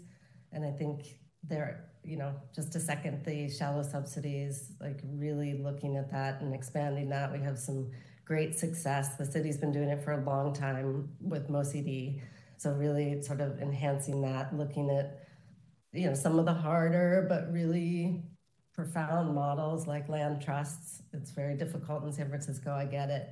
But, you know, I'm happy that this committee is really talking about the the sort of more nebulous things about community building and stuff, but really we know that that makes outcomes improved. Um, and I think land trusts are, are part of that. So really just like focusing on that, partnering deeply with MoCD, really looking at those those strategies, particularly shallow subsidy um, the other thing, just to second the work around exits and, and retention, I've always wished that we would have a coordinated exit system because once we keep once we get people in the system, they're just falling out. But we have them, and that those issues of transfers and you know working with case managers at the housing sites to have early signs that folks are going to need additional support. For some folks, moving around is exactly what they need. Like being in a in one housing setting over time means that they're going to strain their relationships. They're going to you know work toward eviction. It's it's very clear, and, and those those things can be seen early. So really like supporting people so that when the early problems or just unhappiness, lack of choice in, in their in their buildings. Uh, they might have a you know a team of people helping them figure out where they can go next, and it's a lot better for the system than having them drop out and start over. So coordinated exit has always been my dream. Thanks. Great, appreciate that. A couple more hands did go up, so that's great. Um, I'm going to pause for a moment. I just want to flag for the staff. I'm I'm managing to an to a 11 10 end of discussion. I just want to make sure that's still the right time frame for me to be handing, handing to. So we're we're doing great. Actually, we're making our way through all of these topics. Um, but if I need to wrap things up sooner, please do let me know that. Uh, this is Jesse. Uh, I think that's great, and there's probably you know five-ish minutes of wiggle room on that. Okay, great, thank you. So I think I promised to go to Ken next, and then I'll go to Julia, and then to Chanel. and uh, so I'd say looking at more of what we should be doing, I think uh, within housing to focus on the food security needs of people. I know we do a lot of that right now. I think there's a lot more that we could do.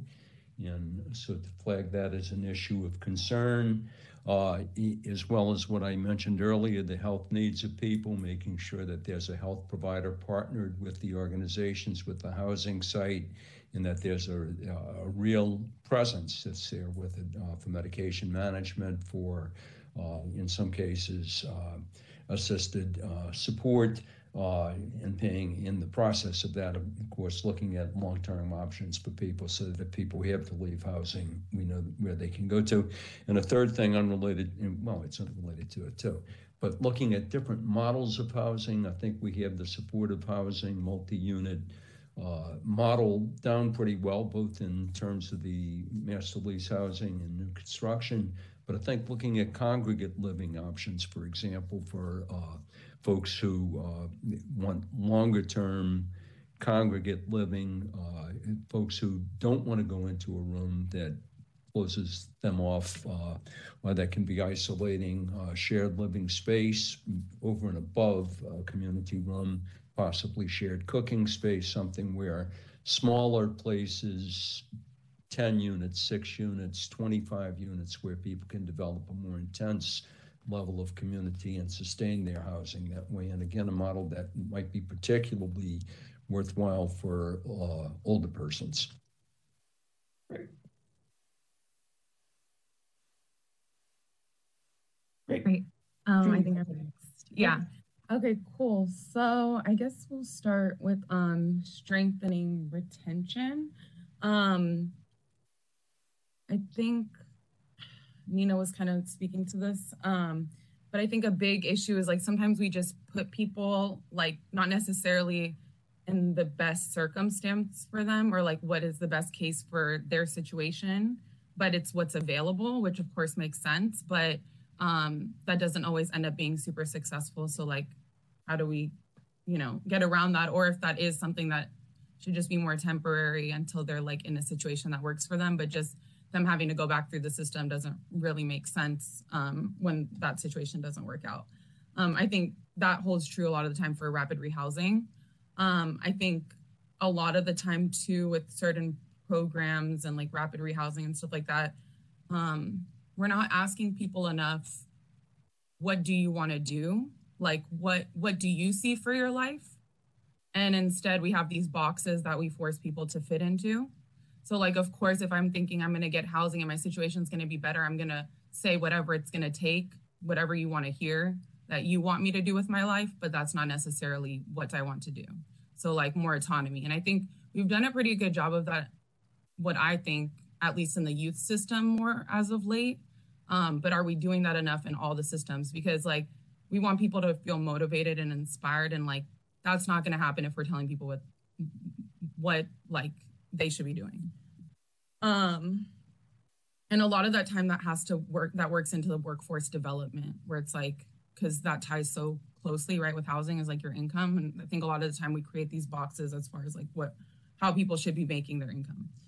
Um, let's see. Yeah, I think also like as far as strengthening retention, um, like what what are the what does that metric look like? Like how long after do we track retention?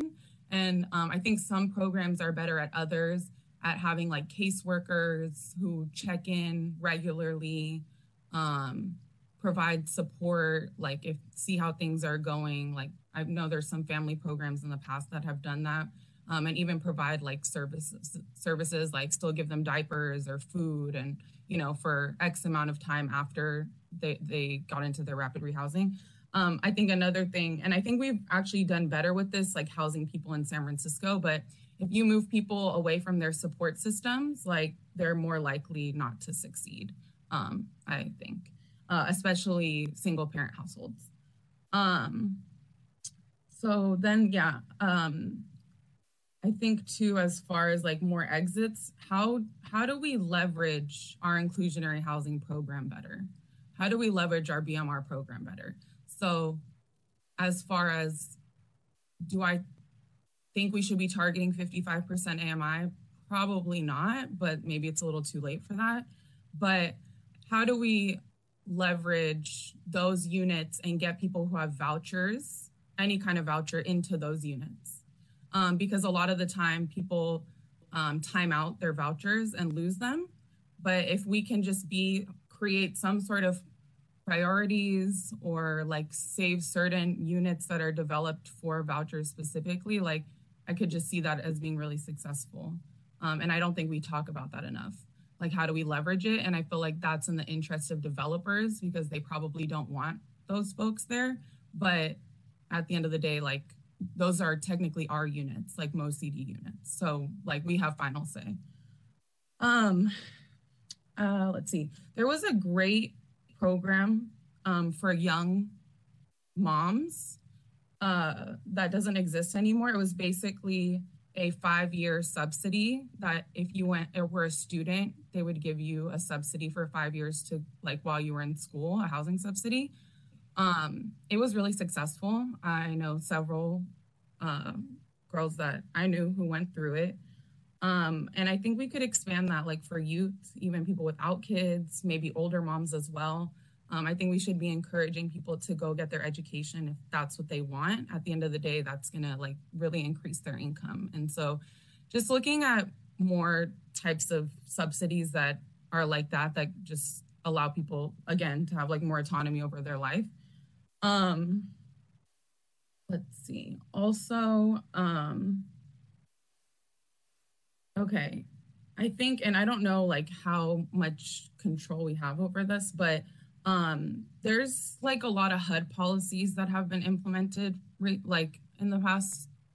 I don't know, my t- sense of time is off, but like maybe six, seven years, um, around like how your housing can be passed down to like your kids or people on your lease and a lot of people end up experiencing homelessness because when whoever the elder was in the household who like was on the lease passes away like everybody loses their housing who was in that household. And i've seen a lot of people who were taking care of their parents like in shelter plus care for example. Now they live in the shelter. Like that just there there i don't feel like that needs to happen. Um, there needs to be like a catch for for those folks. And hud has honestly made it more difficult. Um, and i feel like they just don't want housing to be continuously passed down, but I don't know. I, I don't, I think like, I don't agree with that. Um, yeah, as far as looking at different models, I completely agree with Ken. I think there's so much still like innovation to be uncovered on like models that even just like financing models, like how do we finance more housing? Um, and I think it would be interesting to hold some sort of public like community event where we literally just like brainstorm housing models and people like kind of something like this um and like it could be in different areas like you know development model, but then also like financing models, like stuff like that. Um, and I think in San Francisco, like we have a huge opportunity as far as we have a lot of misused space. So like in Soma, like really we could develop up so much more. And so I also have a lot of ideas around that. And also how can the city eminent domain to increase housing as well. Um, so let me just read my list really quick, make sure that was everything. Um, yeah, that's everything. Thank you. Appreciate it very much. It's very comprehensive. Thank you. And you touched upon everything from financing, development to services. I really appreciate all of that. Uh, Chanel, to go to you. Yeah, thank you so much, uh, Vice Chair D'Antonio. Really great list. Um, I would just add just um, the piece around like high acuity folks and permanent access to housing. I mean, I don't really know what we have available. I think about Laguna Honda, but you know, for that long term folks that really need a lot of support, a lot of case management, um, whether that be, um, you know, physical, mental.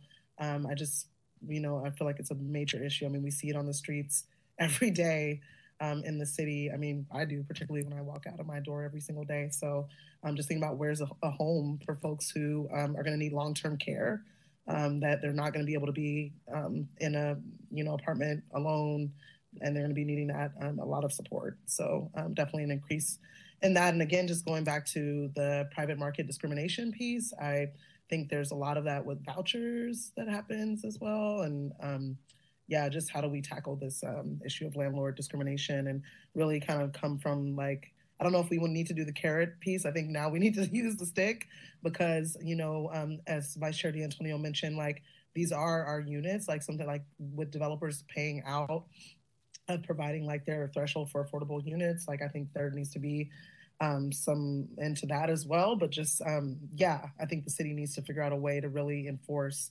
um, private developers, private landlords, and how they're meeting, helping us to meet this crisis because I feel like they're not doing their part. So great, appreciate that. Can, can I say something really quick to what Shanell was just saying? My bad.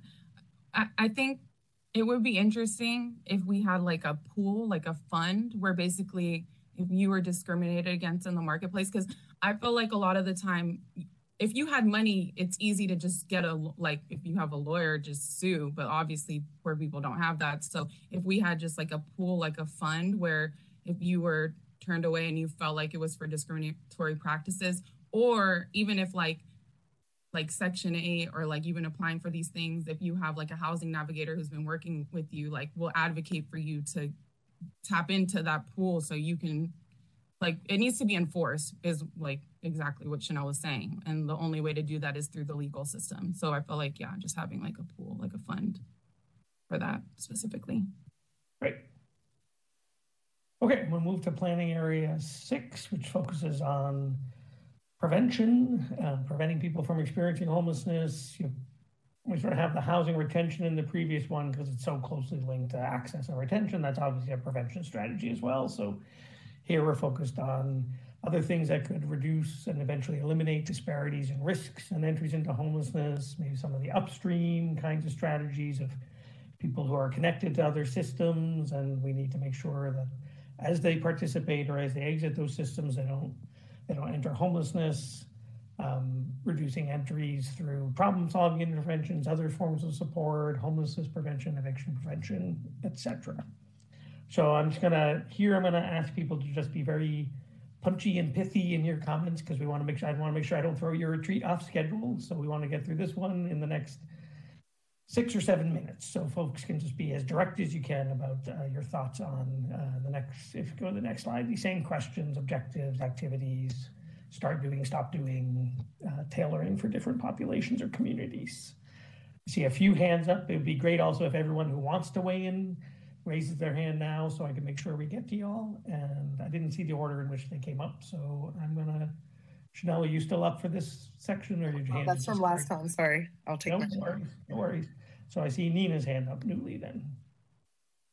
Hi, so two thoughts. Um, one is more surveying and just asking folks what could have prevented your homelessness so we get a better sense of um, what and, and not bucketing that, but really open ended questions um, so we get more information about what different types of services and supports we should be offering.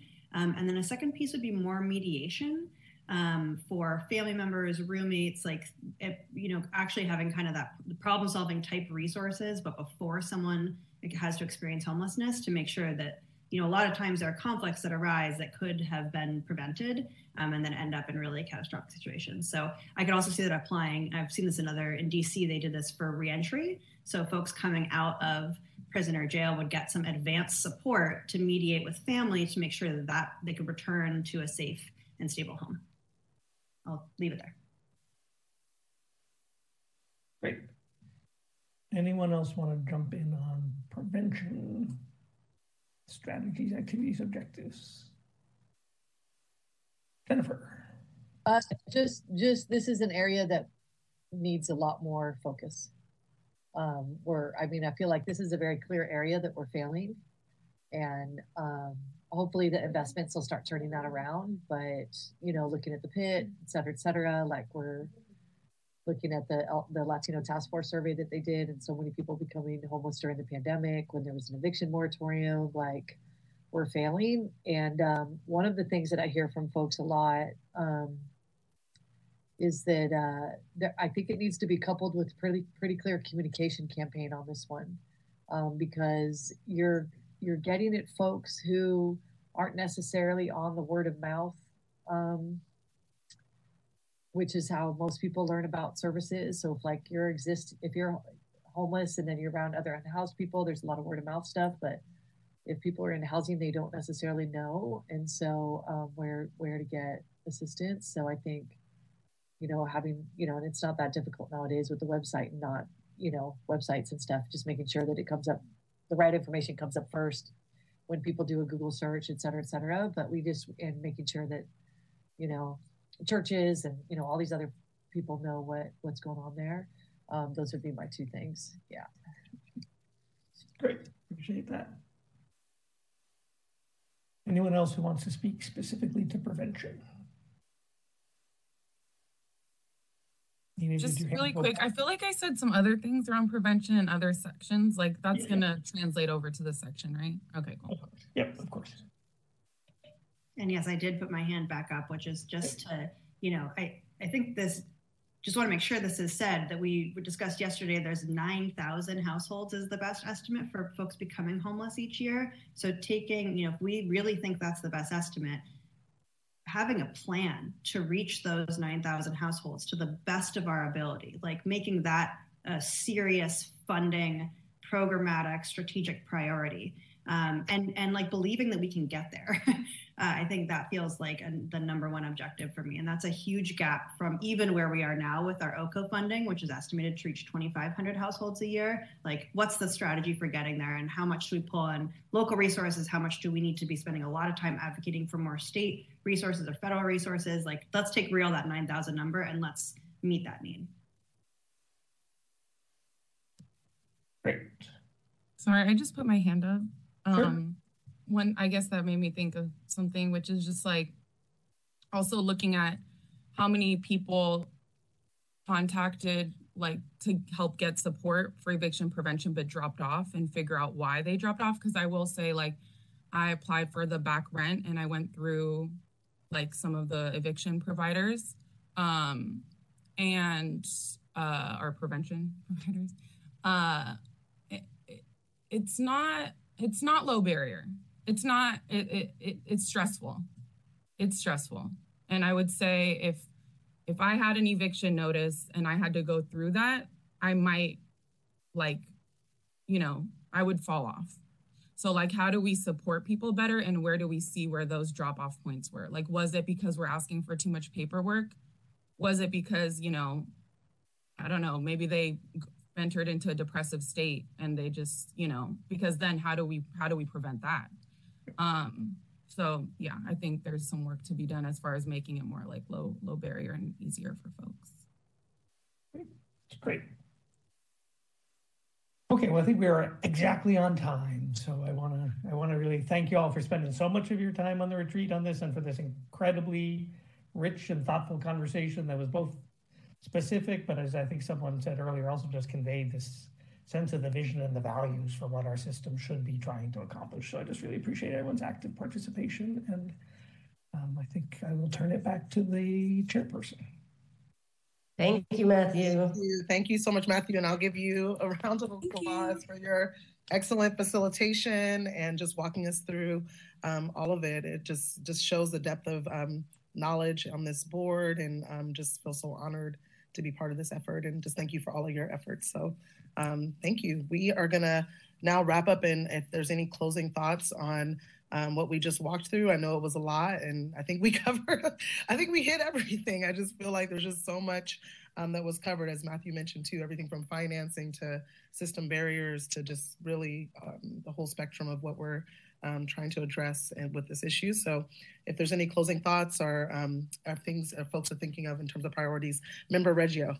Yeah, I just wanted to say also, I think it's great to have you working with us, Matthew, but I also think our experience with Cynthia, the two first uh, years on this committee, is just terrific that Cynthia is in this driving role uh, with HSH. So I'm very optimistic on this plan. I, have seen, you know, through the years, many planning efforts, too many planning efforts. This one I have a little faith in.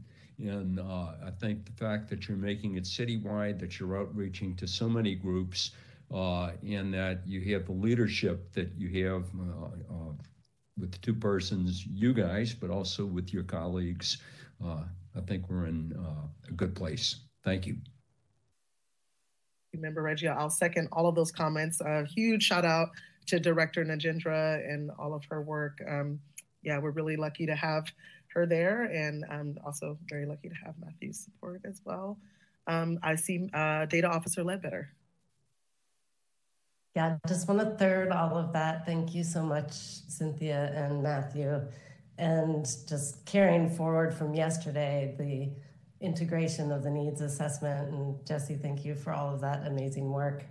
Um, I think I sort of mentioned in an email it would be really lovely to, to, kind of try to take the analytical work that was done for the needs assessment and package it in this way that I'm talking about with the, which is popular and publicly accessible. And, you know, we, we had a super rich conversation, but that, um, it was very dense. For those who have gone through the whole needs assessment package, it's extremely dense and it's extremely rich. And so it's hard to pull out the insights in that format. And if we could maybe get a graphic designer to help. And, you know, this is our first real big analytical piece coming out of the committee. You know, I think the, the first plan that we worked on with Matthew and the investment plan was our first effort. We didn't have a lot of information at that point. So in just in the vein of just like trying to come out strong with with the amazing work that's getting done here, I'd love to look at that possibility and in a way that that repackaging can then be really productive and helpful in moving the strategic plan forward. Um, so whatever I can do to help with that or, or, have conversations about that, you know, shiny, glossy things people kind of look at, you know, and then they pass it around other communities. And, you know, I've done it myself. I'm like, look at this great, well formatted document from Washington, D.C. I have no idea if it's ending homelessness, but it looks really good. Let me take a look at it, you know. Um, so I think just participating in that type of communication would be awesome. And then also just want to thank thank you guys for this format. It really was a very helpful format to feel like we're providing in, input, talking to each other. It's been a challenge on the Zoom calls to like have that camaraderie sometimes in the sense of exchange. So I think this was really, really great. Um, and hopefully sorry, I'm, I'm circling around, but it's all leading back to system modeling, which is my favorite. But it's lovely to sit here with you guys and sort of try as hard as I can to draw from the insights of the needs assessment, my personal experience, but it still feels sort of anecdotal. Um, and sharing my thoughts feels anecdotal. And I think the goal of the system modeling is that we can really begin to understand where our investments are making impact, where we need to course correct, and I would be super excited if that modeling can help us get there so that we're we're we're using good information like that and we're we're not just showing up as committee members being like, well, in my experience. Um, so I, I, I just want to flag again the possibility for a follow-up conversation about that system modeling because we're now we've now said it enough that I think there's a little bit of a, you know, I'm not sure about how confident it's going to get us where we need to be, and I'd, I'd love to change that that thinking and myself and on the committee if I could. Thank you. Thank you so much, Data, uh, Data Officer Ledbetter. I do want to say we have a few products that we're working on that are going to be coming out from our committee. We have, of course, the letter to the mayor and to the Board of Soups, and then also this report, which I think will incorporate a lot of those pieces, which the needs assessment as well as um, you know, the information that we um, discuss here today. So I'll be working closely with um, Jesse and I invite others to engage in that process. I believe Data Officer Ledbetter, I think we, we already recruited you to be part of that as well. Um, and of course, uh, Vice Chair D'Antonio um, to really package this and, and get it out. And I agree, you know, we definitely want to share out as much information um, now that we have some some good data and some things to share about process uh, with the community. So really excited for that um, first report um, from our committee and would even um, push to have us present at the board of supervisors and some other spaces if we can. And uh, maybe I'm speaking to Jesse right now, if we can coordinate something like that. Um, I think it's just a lot of hard work with, with everyone. Um, I think it'd be great for the board to hear from us. If that's possible, Jesse, what are you, what are your thoughts? If she's there. I have no idea. Let's see. Thank you. Thank you. And I can support with that effort as well if folks are interested in that. I know we've had um, the mayoral appointees and the board appointees um, going for go in front of um, the board as well as the mayor prior. So maybe we can recreate that same process again and share out this important info. So, any other hopes and uh, burning desires for the future before we go to public comment? I see uh, Member Catalano. Yeah, one thing I had mentioned this briefly to Jesse, um, but it could be interesting to have a community meeting about the needs assessment. Um, I think it's something we could do in person also to just bring folks together who may not join a Zoom call or um, go to a board of supervisors meeting. Um, so just a thing we could think about too in terms of how we get this information out in the community. Amazing idea. Thank you, Member Catalano. Um, I don't know. I want to give you the chance, Matthew, to talk about before we go to public comment. Talk about next steps. I don't know if we covered that um, in terms of for this process.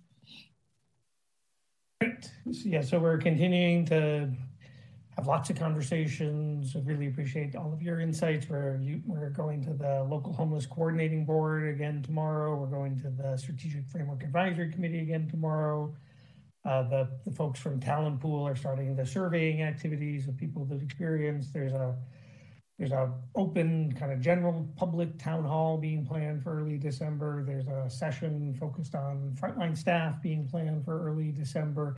So there's still a lot of information gathering going on, uh, but we're also starting to hear and recognize some of the themes that are coming through so far. So starting the the process of drafting materials over the next uh, several weeks. Um, we're expecting that the first part of 2023 is maybe previewing some ideas and thinking to some some groups and getting some feedback, confirming with other departments the work that uh, they're committing to work on together and that they want reflected in the plan.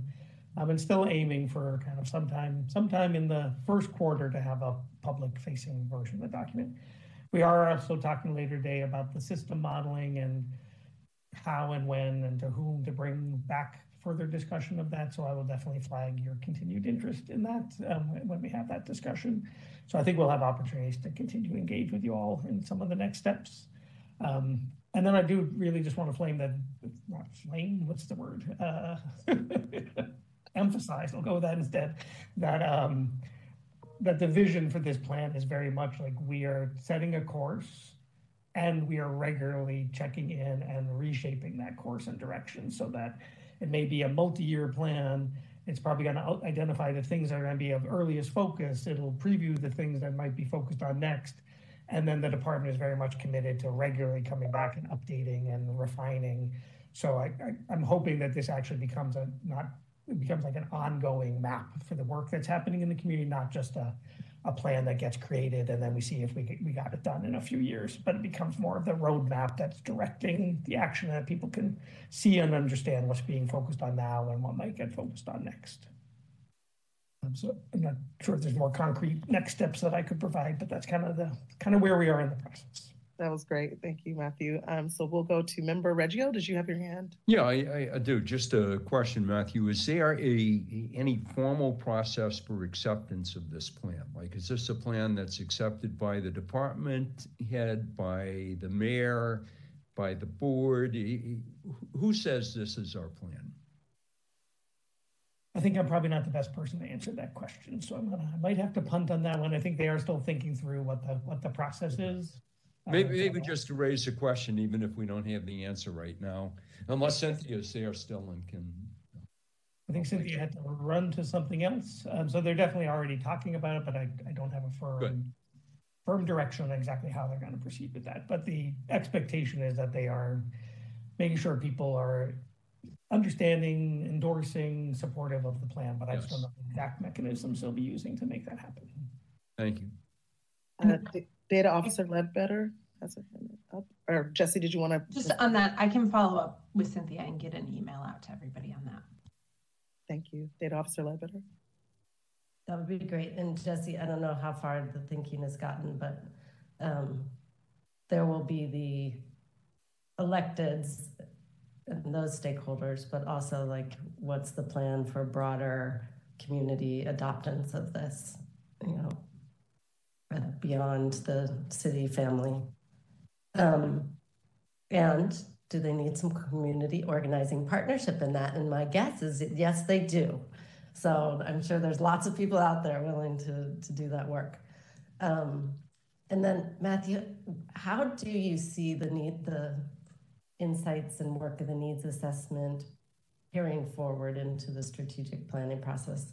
On your iterative comment, like it would also be nice to know if our needs assessment resonated with the people that talent pool is engaging. And you know were we on track or is it valuable information? So i don't know how that how you see it building. Uh, yeah, so and I did look closely, I, I, actually hoped I could listen in on your conversation yesterday about it, but I, I had a conflict, conflict, so I wasn't able to do that. Um, so I think it's incredibly rich information, and and especially the things that are more qualitative and about people's experiences and the ways people's voices and exact quotes are, are sort of deeply informing, I think is really powerful and something that the rest of our processes, I think we'll get some of that out of some of the surveying discussions, but it's a good augment to the more data analytic parts of the process.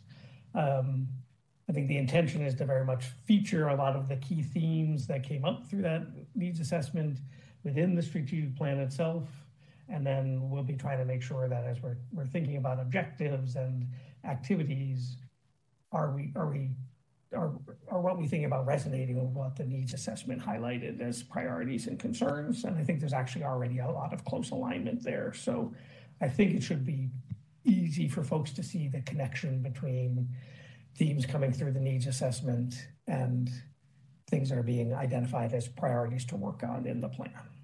Mm-hmm.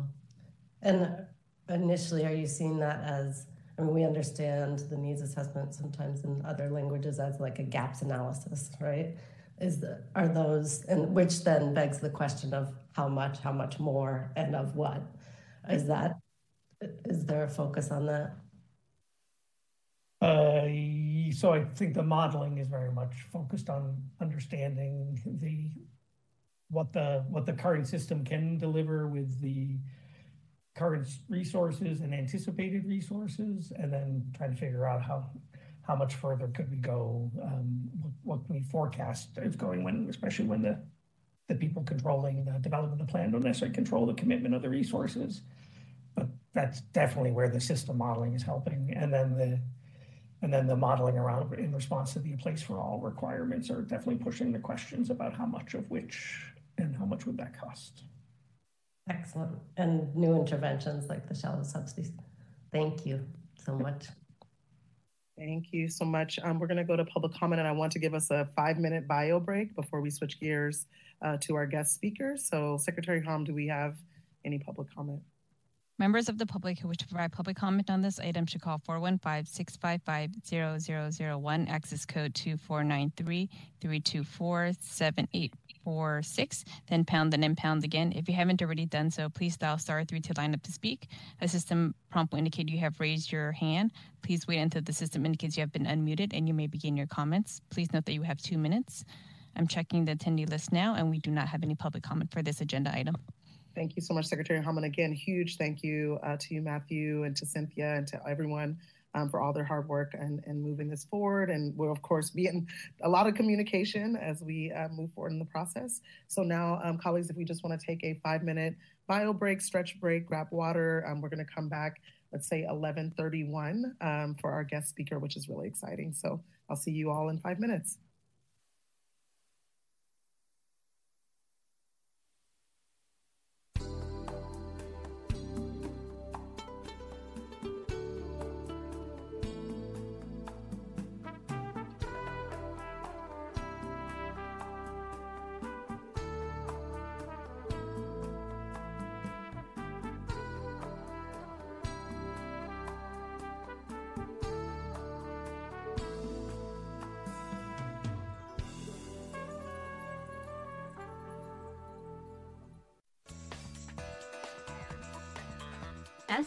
SF Gov TV, San Francisco Government Television.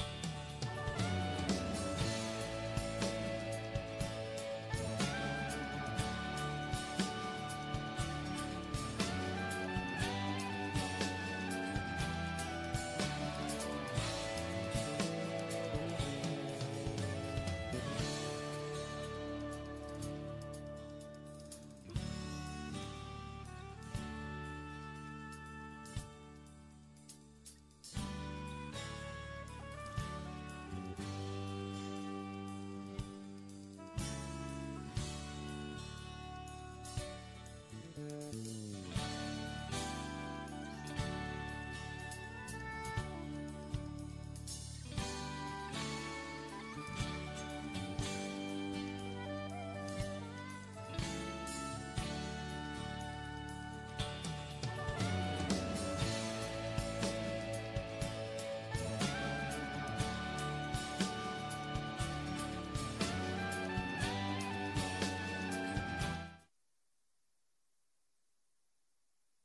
Member Cunningham Denning. Absent Vice Chair D'Antonio. Here. Member Friedebach. Present. Officer Ledbetter. Officer Ledbetter. I see her in the queue, but Welcome she's not back. Okay, I see her. At this point, we'll call her absent. Uh, Member Miller. Absent. Member Reggio. Here. Chair Williams. Here. So I believe we still have quorum, or do you want to circle back? correct. We, we do still. You do have quorum, yes. Okay. Alrighty, so I'm really excited to introduce um, Anne Oliva. Um, Anne is a career veteran of the homelessness and housing policy. Um, she comes to the Alliance from the Center on Budget and Policy Priorities, where she most recently served as Vice President for Housing Policy. Her distinguished career is also marked by a decade of experience working for the U.S. Department of Housing and Urban Development, HUD, where she served as Deputy Assistant Secretary for Special Needs. So, welcome, Anne, uh, to OCOH. Really happy Well, to have you. Thank you so much. It's lovely to be here. I've heard about this group before. I'm um, from my colleague Cynthia Nagendra and from uh, my other colleague Matthew Doherty.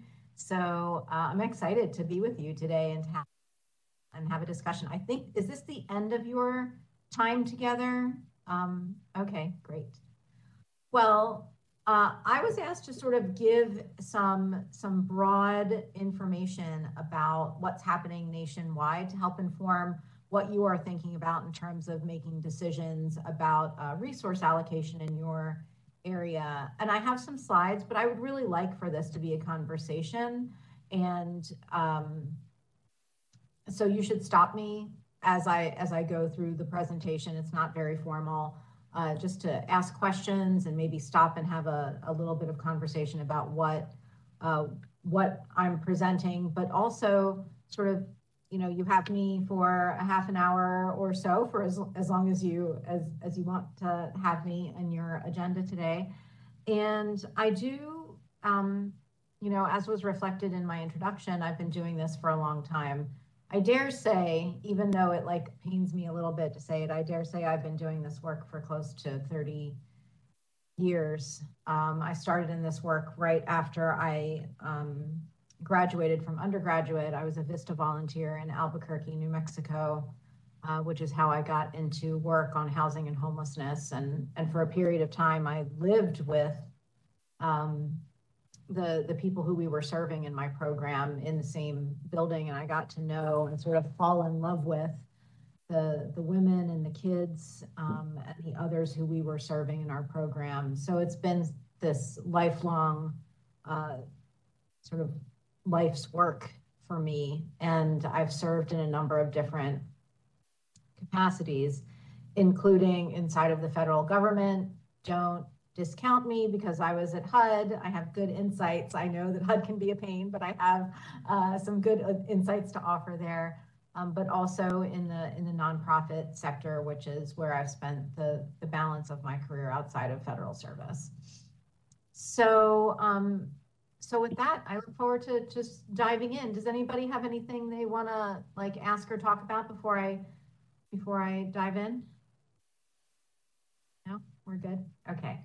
All right, so I don't use this platform very often, so I'm going to do my best to figure out how to share my screen. There we go. And let's see.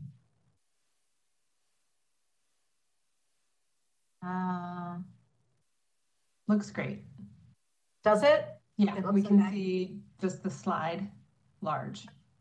Okay, very good. Okay, so um, I'm to focus in on two things today. I'm to talk. Well, first, I'm to talk a little bit about a little bit about the alliance and uh, and who we are, in case y'all don't know who we are. But I'm to I'm to first focus on some data that I think is important. Uh, when I was making decisions at the local level in DC or or in other communities that I've worked in over the course of my career, these are the kinds of things that I was looking at uh, in order to, to make sure that I understood um, the context. So we're going to look at some national data, um, and then I have uh, from from one of my team members. I have some some California specific data that's, you know, s- sort of a little different than than what the national picture is showing.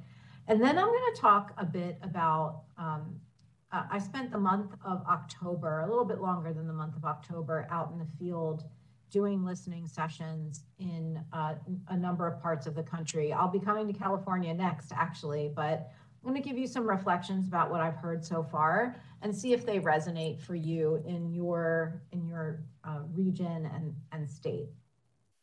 And again, stop me as we as we go forward uh, if you have any questions. So I am the new-ish CEO of the National Alliance to End Homelessness. Uh, if you all have worked with this organization before, you've probably worked with uh, Nan Roman, who I am, I am her successor in this role. She was in this role for almost 30 years. And I took, uh, I took the helm in June of this past year. Uh, you might also have, have worked with Jerry Jones, who is our field director, um, or, or Steve Berg or others. Steve is our vice president for policy. But the National Alliance to End Homelessness is a nonprofit, nonpartisan national organization whose uh, mission is quite simple. It is to prevent and end homelessness in the United States, period. So we do that work in a variety of different ways, but our mission, again, is quite simple. And that is the direction that the board of directors has given me. Your job is to figure out how to end homelessness um, in the United States. And so we do that primarily through three uh, very large areas of focus. Um, and then I'm going to talk about a fourth that's emerging that I think is really important for you all to consider as you think about your own regional resources. And the first is our, you know, our operating division on policy and programs. So we educate policymakers both at the national level and at the state level we work with the administration, whatever administration is in power at the time, to make sure that they understand the data, what the evidence tells us works uh, towards ending homelessness. And then we also lead a lot of national advocacy, both at the grassroots level and at sort of the grass tops level, again, with members of Congress and members of the administration. So, a big example of that work recently has been around Build Back Better, uh, which you know passed the House in um, with a housing package that was quite robust. It did not make it through the Senate for a variety of reasons that most of us already know. Uh, but we were pretty proud of the work that we did, both to um, educate members of Congress, specifically on the House side, to uh, ensure that they understand what really needed to be in that package in order to uh, reduce the number of people who are experiencing homelessness in our country and also mobilize the field to put pressure on their own members of Congress and state legislatures to, uh, to enact that critical legislation. So that's an example of how our policy and program team works. Uh, we also have two areas of focus where we have senior, three areas of focus where we have senior policy uh, fellows working. We have a specific work on older adults that we've been doing who are experiencing homelessness, a specific area of, of concentration on uh, families. And, um, and then also we have a senior fellow whose sole job is really to work in California. He is located in Los Angeles and uh, really works with a variety of, of your different state level um, uh, elected officials. So that's policy and programs. Second is capacity building. We actually work in community alongside continuums of care and other providers to help them implement evidence based approaches and really do problem solving alongside them in community. Um, and that helps communities implement things that are working, but it also helps us learn what the challenges are so that we can try and solve them um, through our policy work. And then we also run the Homelessness Research Institute, which uh, publishes all sorts of data and research and evidence uh, around what's working to end homelessness. We use an equity lens to identify disparities uh, within our homeless services systems and uh, again, publish those findings so that everybody can use them in their own local work. So that's who we are. Um, and next, I really just want to start digging into the data a little bit, uh, what we're seeing nationally. So we have not gotten the results of the 2022 point in time count yet, except for veterans. That data was just released uh, earlier this month by the Department of Housing and Urban Development. And, um, and so, you know, we're looking at really this table is really about 2020 data. I, I have my suspicions about what the 2022 data is going to look like. Um, but, but here's what we know. Even before the pandemic, uh, we saw a rise in the number of um, people living unsheltered and the number of people experiencing chronic homelessness. My very strong and and I think well-informed uh, suspicions are that we are going to nationwide, we are going to see an increase in the number of people who are unsheltered in the 2022 point in time point in time count, and the number of people who are experiencing chronic homelessness. In part because people were left out outdoors for two, for the two years uh, during the pandemic when things were really shut down. And that has had a pretty significant impact on people experiencing homelessness, specifically unsheltered homelessness. In 2020, uh, we had two firsts that I would sort of encourage you all to look at when you're looking at your regional data. Um, because these two firsts nationwide, I think, tell um, a really alarming story. The first is that for the first time since since we started gathering this type of data, uh, we saw an increase in the number of people and families with kids living unsheltered. And I'll say that again because I think it's important for folks to, to think about that. An increase in the number of people and families with kids living on our streets um, and in unsheltered, other unsheltered locations like cars for the first time. Also for the first time, and you can see it in this chart, uh, the, the second bar uh, where it says individuals, you can see the pie chart underneath of it shows um, the other first, which is the number of individuals nationwide living unsheltered exceeded the number of individuals living sheltered for the first time. That had always been true for people experiencing chronic homelessness, which you can see in the fourth bar there, but had never been true for individuals sort of more broadly. When we take a look at your data in California, um, I know that the full point in time count for 2022 for the entire state of California hasn't been made public yet, but based on our reading of the data that has been made public so far, um, what we're seeing is a growing proportion of California's homeless population was sheltered in 2022, which is a good, it's a good trajectory to have, even though the bulk of people experiencing homelessness in California remain unsheltered, something around somewhere around 65 to 67% of people in California experiencing homelessness remain unsheltered, but the, tra the trajectory is going in the right way. More people are uh, sheltered than the year before. So this is what we know about folks who are um, experiencing homelessness sort of by subpopulation and whether they're sheltered or unsheltered.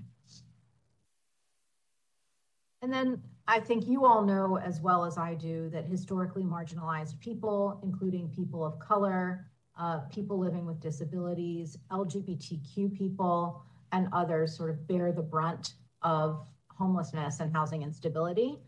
And you can see in these charts that um, uh, Black people and other people of color are overrepresented in the number of people in the population of people who are experiencing homelessness. In 2022 in California, I'm sure that you have all seen, and I'm not sure what your local or regional data says, but one of the things that we picked up quite quickly from your state level data is that Latino homelessness seems to have risen quite sharply across the state. Um, so even in COCs that reported an overall decline, like San Francisco, for example, um, with its about 5% decline in overall homelessness in so in the side of the state of California, San Francisco reported a 5% decline. But even those COCs that reported declines in 2022 still saw increases in the number of Latinos experiencing homelessness. So taking that San Francisco um, uh, example one step further, they saw a 5% decline in overall homelessness, but still saw a 55% increase in Latino homelessness. So we don't quite know what that means and where that's coming from. There are a number of, of folks who are uh, doing some some analysis around that data to try and find out what's happening. I think um, Dr. Chinchilla uh, in your state has been doing some work in this area. And so we're looking forward to partnering with her and with others to understand exactly what's going on. So that's the data that I thought was really important for you all to have as context from the national perspective.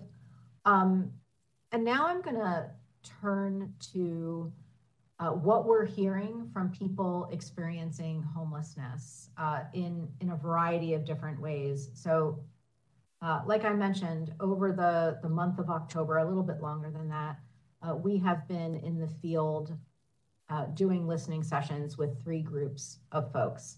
First, people experiencing homelessness currently or who have recently experienced homelessness, frontline staff, because frontline staff very often have a very different perspective of the system and where the system is doing well and not doing well than, um, than leaders do.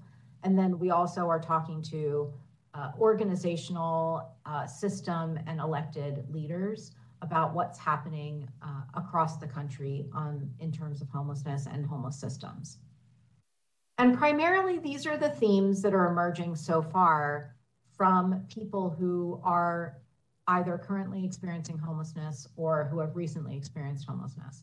And it's no uh, surprise to any of you that what we are hearing is that folks want adequate, affordable housing options and supports, and um, and that uh, people experiencing homelessness really uh, have have focused on that that housing when it once it is available it needs to be targeted to those folks who have been most impacted by structural inequities. Uh, if you think about like the the data that i showed just a couple of minutes ago around um, historically marginalized groups uh, experiencing homelessness in a disproportionate way then you can see that the people who are experiencing homelessness are telling us that same information, but from a different vantage point. So as we think about the implementation of any sort of affordable housing options and supports, um, really targeting them to people who are most impacted by structural inequities. This second one, again, uh, really serve, really focuses in on services and how services uh, should be dignity based, trauma informed, person centered. Those are all the, the kinds of words that we heard from people experiencing homelessness. And that they can be, should be co created and led by communities, again, who are most impacted by homelessness. And really figuring out how to bridge the, the perceived or actual divide between uh, homelessness and housing systems and supportive services that people want and need, uh, because there seems to be a disconnect there. We heard a lot from people um, about congregate emergency shelter options being uh, inadequate, but also just sort of causing harm, not just in the pandemic in the context of a public health crisis, but also in more normal circumstances, and really encouraging us to think about alternatives to congregate emergency shelter as options uh, things like non-congregate shelter, like the projects that have been done in California, uh, Roomkey and later Homekey. And then again, another piece that came through loud and clear from people who are experiencing or recently experienced homelessness is really the, the increase in criminalization of people who are experiencing homelessness for the mere fact of existing is something that they raised as uh, traumatic. It is traumatic for the people who are on the receiving end of those uh, practices and really thinking about how police should or should not be involved um, in the homeless services system, not as um, not talking about when when there's illegal activity, but like as outreach workers and really through.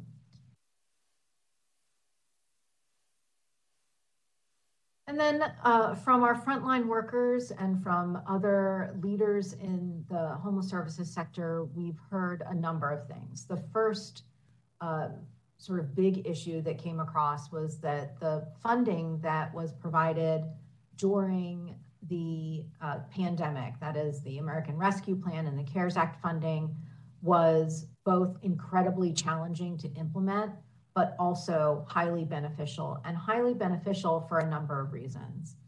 First is it came with a one volume that we have not seen before in our sector. I was at HUD when we implemented um, the 2009 Recovery Act and the homelessness prevention funding was $1.5 billion, which at the time we thought was just the hugest amount of money we would ever see at one time in our field. Um, and the investments made here were obviously um, much, much bigger than that in, in terms of scale. So, you know, the, the beneficial part of this money was not just the scale of it, but also that it allowed for certain types of flexibilities that were incredibly helpful uh, at the program level. So, um, for example, the emergency housing voucher program allowed for landlord engagement and certain kinds of incentives um, and uh, housing navigation in a way that the regular housing choice voucher program and even the HUD VASH program does not allow for. So those kinds of flexibilities folks found very helpful and would like to see replicated uh, in the permanent programs. And then also because there were a number of flexibilities provided, that communities used these to fund innovation and new approaches that can be hopefully uh, evaluated and replicated across the country. Again, other, other things we heard, new opportunities for funding, like the, the most recent HUD unsheltered NOFO, um, have certainly been appreciated, although we heard, again, very loud and clear that the timing of uh, the NOFO on unsheltered and rural homelessness against the regular COC program was really tough for folks, um, and people were pretty angry about it. Across the, the board, we're hearing about staffing issues, burnout, um, pay issues for, for people experiencing, or for frontline staff that are really causing um, uh, very difficult staffing issues and staffing shortages across the country in our systems.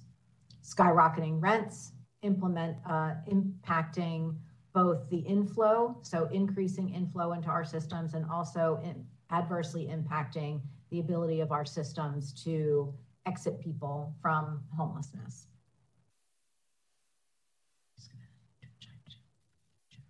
Um, and then you can see these other things, more services, uh, deeply affordable housing stock is needed. And again, criminalization is, is the big issue here. So I'm gonna, um, I'm just gonna go one more and just give you a, a sense. These are, this is a word cloud from the notes that we've taken at all of the listening sessions so far. Um, and what you can see, and I think what's most striking is that the word people is the biggest and it's in the center. And that means that a lot of folks in our systems are worried about people who are experiencing homelessness but not just them. They're worried about the frontline staff, how to keep uh, frontline staff, how to value their, their uh, work in our systems, um, so that people who are experiencing homelessness can be served in the best ways uh, possible. So I think with that, I will stop sharing, although maybe I don't know how to do it. There we go bring you all back and see if you have questions or thoughts or is there anything else that I can offer that would be helpful for you as you consider your work going forward? Yes, I actually, um, hi Anne, I just want to see in, in your perspective, um, and thank you so much for providing this national perspective. It really aligns with a lot of what we're seeing in San Francisco and, and California. Um, like, what are some bright spots for you um, as we you know, our committee has the hard work of sort of making recommendations and prioritizing um, with this, you know, we have some decreases in revenue um, for our particular fund. And so would really love to hear what is inspiring for you and what um, bright spots you're seeing from a national um, perspective that could give us some encouragement and some some hope as we move forward to the next year. Yeah. Um, you know, I've also been on this like sort of speaking tour, and I always end with this particular uh, set of thoughts, and that is, um, despite the challenges, I absolutely have hope, and I have hope because I've seen people collaborate in ways that we have not seen in our field. Uh, I certainly have not seen in my in my career. Um, we're starting to see innovation, and I'll tell you a little bit about um, you know, a program that we went and saw in uh, the Twin Cities in Minnesota that had taken the flexibility that was provided to them through the COVID funding, and they stood up basically um, a non-congregate shelter that's almost it's almost like uh, tiny homes but within a giant warehouse. And that model uh, is really dedicated to people who are um, are living unsheltered and who have uh, addiction. And what they the way that they have staffed it, it just it was so compelling because it was the language that they use, the compassion that they have, the way that their staff are trained, um, really in service to not saving lives and not just saving lives that night, but providing a, an environment where folks don't feel ashamed or afraid of the fact that they um, have a fentanyl addiction, for example, um, where the use of Narcan is is um, sort of socialized within that environment, and that getting into treatment and is a priority. And so what we saw there is, you know, 67 people were saved via Narcan and over 100 people were moved into both treatment and um, and a permanent housing as a result of those innovations that they put in place over the course of the pandemic.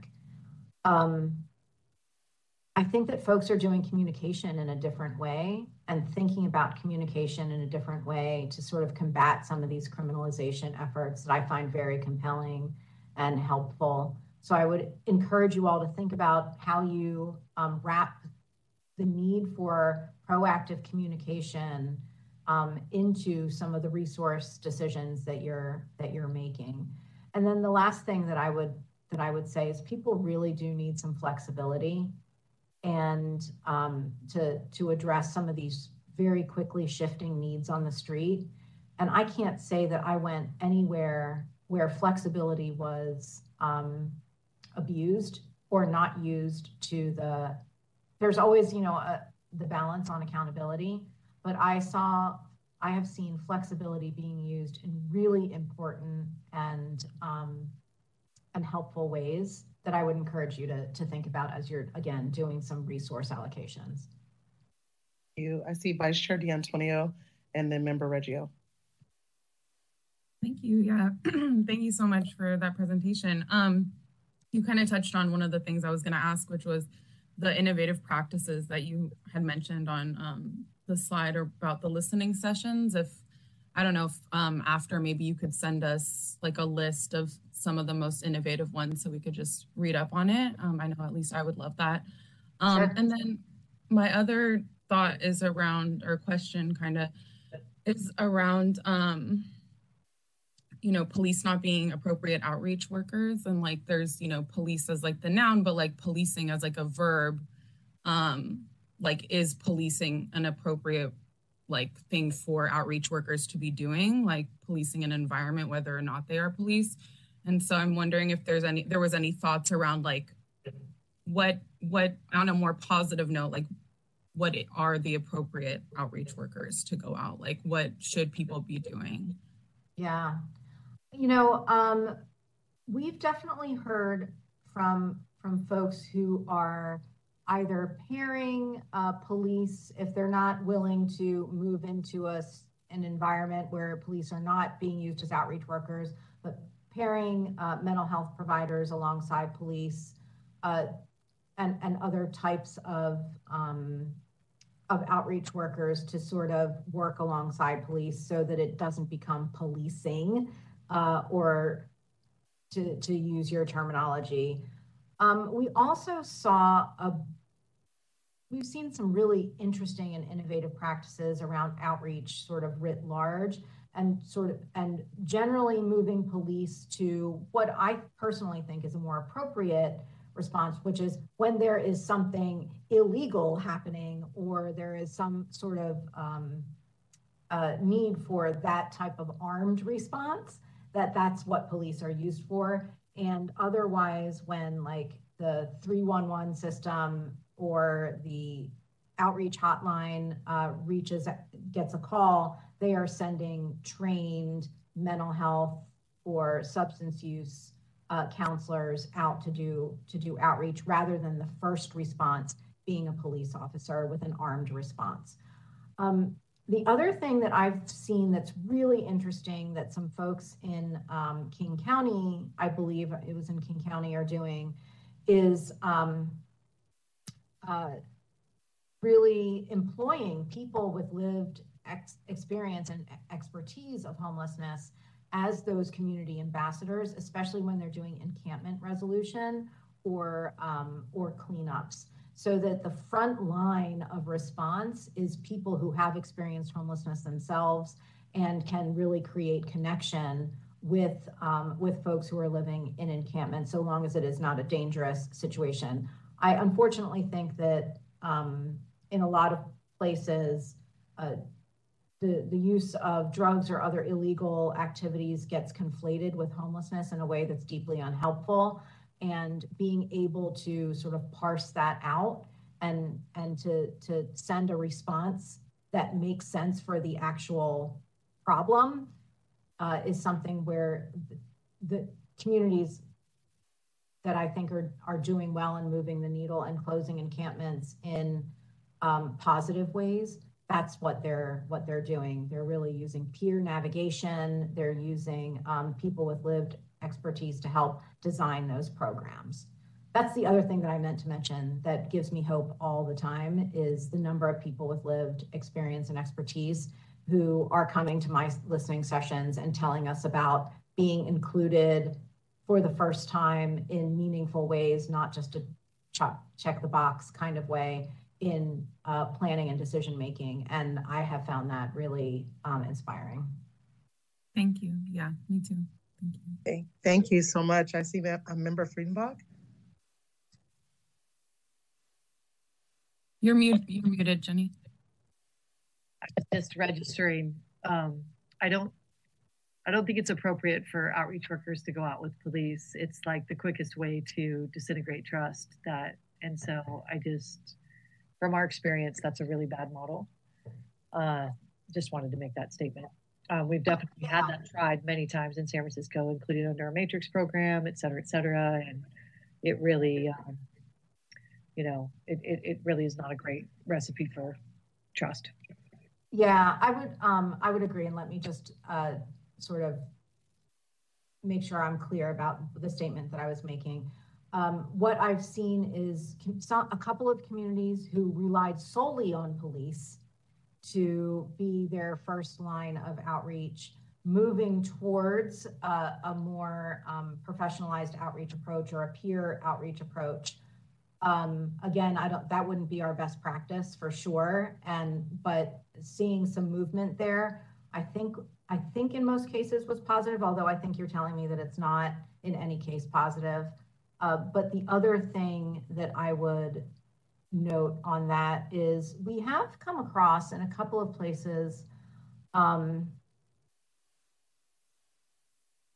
when when uh, outreach providers are in a situation that becomes really dangerous due to drug activity that isn't it's not really homelessness related but those things get conflated. Um, what we've seen are some i think promising practices around when an outreach provider can or should call in law enforcement and what and helping them identify those lines. So that's what I was saying. I agree with you. Um, uh, more broadly on, on all of that. I don't think police should ever be outreach providers personally. Thank you so much for that clarification. Um, um, I'm going to go to um, Member Reggio, and then we're going to have to take public comment. Hmm. I think we've almost lost quorum. Um, I know we're at time. So, uh, Member Reggio? Yeah, just a, a quick one on a big issue. Are there any communities in that you look to particularly as having, uh, in a particularly uh, good way address, address the racial equity issues involved in homelessness? So- I'm thinking particularly in regard to housing issues. Yeah. So I think what we've seen, to be completely honest, is more um, challenges than than great uh, examples so far. And Yes. I'll I'll call it sort of the the equity cliff, for lack of a better term. Um, a lot of communities, when we ask them, uh, have they looked at their data and disaggregated it? Have they, um, you know, started to partner with people with lived experience of homelessness? They say yes to those things, but are unclear how to move forward beyond them. In part because uh, there is, it is very, it, some communities, like for example, in San Diego, they were exploring um, how they could use race to uh, address the the um, disproportionate number of people who are experiencing homelessness and try to try to balance out the number of people um, who are getting housing vouchers, for example. But because of fair housing uh, requirements, they actually couldn't use race. So they're looking for proxies. So what I've seen work the best is an analysis of your data and figuring out which proxies uh, might work and could be included in the process to um, to identify people who are, for example, getting housing vouchers or getting into permanent supportive housing and using those elements uh, as part of your uh, intake process. And have you seen any communities that have done, done that success or are doing that successfully or on the So approach to it? I could send you some referrals to other communities. I, I'm only hesitating uh, because some of those practices are so new. Yes, We yes. don't know what the outcome is yet, and it might. I don't want to send you down a path that's that's unhelpful, but I could certainly send to you uh, some referrals to other communities who are thinking these things through in real time. I, I think that's important because that's one, I think from a values perspective, we've got it down in this community. I think from an implementation perspective, you know, it's severe housing issues that are potential, uh, more than potentially, are the, the challenge. So maybe if you could get something to Shanell or to Jessica, that would be terrific. I That would be also under- I also understand that maybe you all have um, engaged with Regina Cannon from. Uh, does that name ring a bell for for you all? Yes, I think the Department of Homelessness and Supportive Housing is working with Regina on um, coordinated entry redesign and some things like that. Yeah. So I would lean on her. She is an expert in this area. She is the person that I call when I need to talk through some of these issues. Um, and if you already have her engaged in your community, you have a great resource right there. Thank you. Thank- Thank you so much, um, and for all of your, um, everything you've shared. And I just really would love if you have additional resources, if you could send those uh, to do. Jessica, so we can share with the board. Um, at this time, I really wish we could continue the conversation, but we are at time. And so I'm gonna ask Secretary Hom to go to public comment. Members of the public who wish to provide public comment on this item should call 415-655-0001, access code 2493-324-7846, then pound and then pound again. If you haven't already done so, please dial star three to line up to speak. A system prompt will indicate you have raised your hand. Please wait until the system indicates you have been unmuted and you may begin your comments. Please note that you have two minutes. I'm checking the attendee lists now for any hand raised for public comments, and I do not see any. I believe Julie is, I'm going to unmute her. She's in the attendee list so that we can take um, roll call. Yes, we're gonna go to, um, and thank you again, um, and we will be definitely in touch, and we're actually gonna take a motion to adjourn at this time. Very good. Bye, everybody. Thank you so Thank much. you. Thank you. So, Um, I move to adjourn. Okay, so moved by member Friedenbach. Is there a second? Second. Seconded by member Reggio. Um, do I take public comment? Uh, no, but I can go ahead and take roll. Take roll. Um, yeah. Uh, member Catalano? Absent member Cunningham Denning? Absent Vice Chair D'Antonio? Yeah. Member Friedenbach? Yes. Officer Ledbetter? Yes. Member Miller? Absent member Reggio? Yes. Chair Williams? Yes, so just thank you so much, everyone, for an awesome retreat. We, myself and Jesse will be following up with a number of items. So I hope everyone has a wonderful rest of your day and a great weekend. So we'll be in touch soon. Awesome. Thanks Thank so you. much. Thank you. Bye.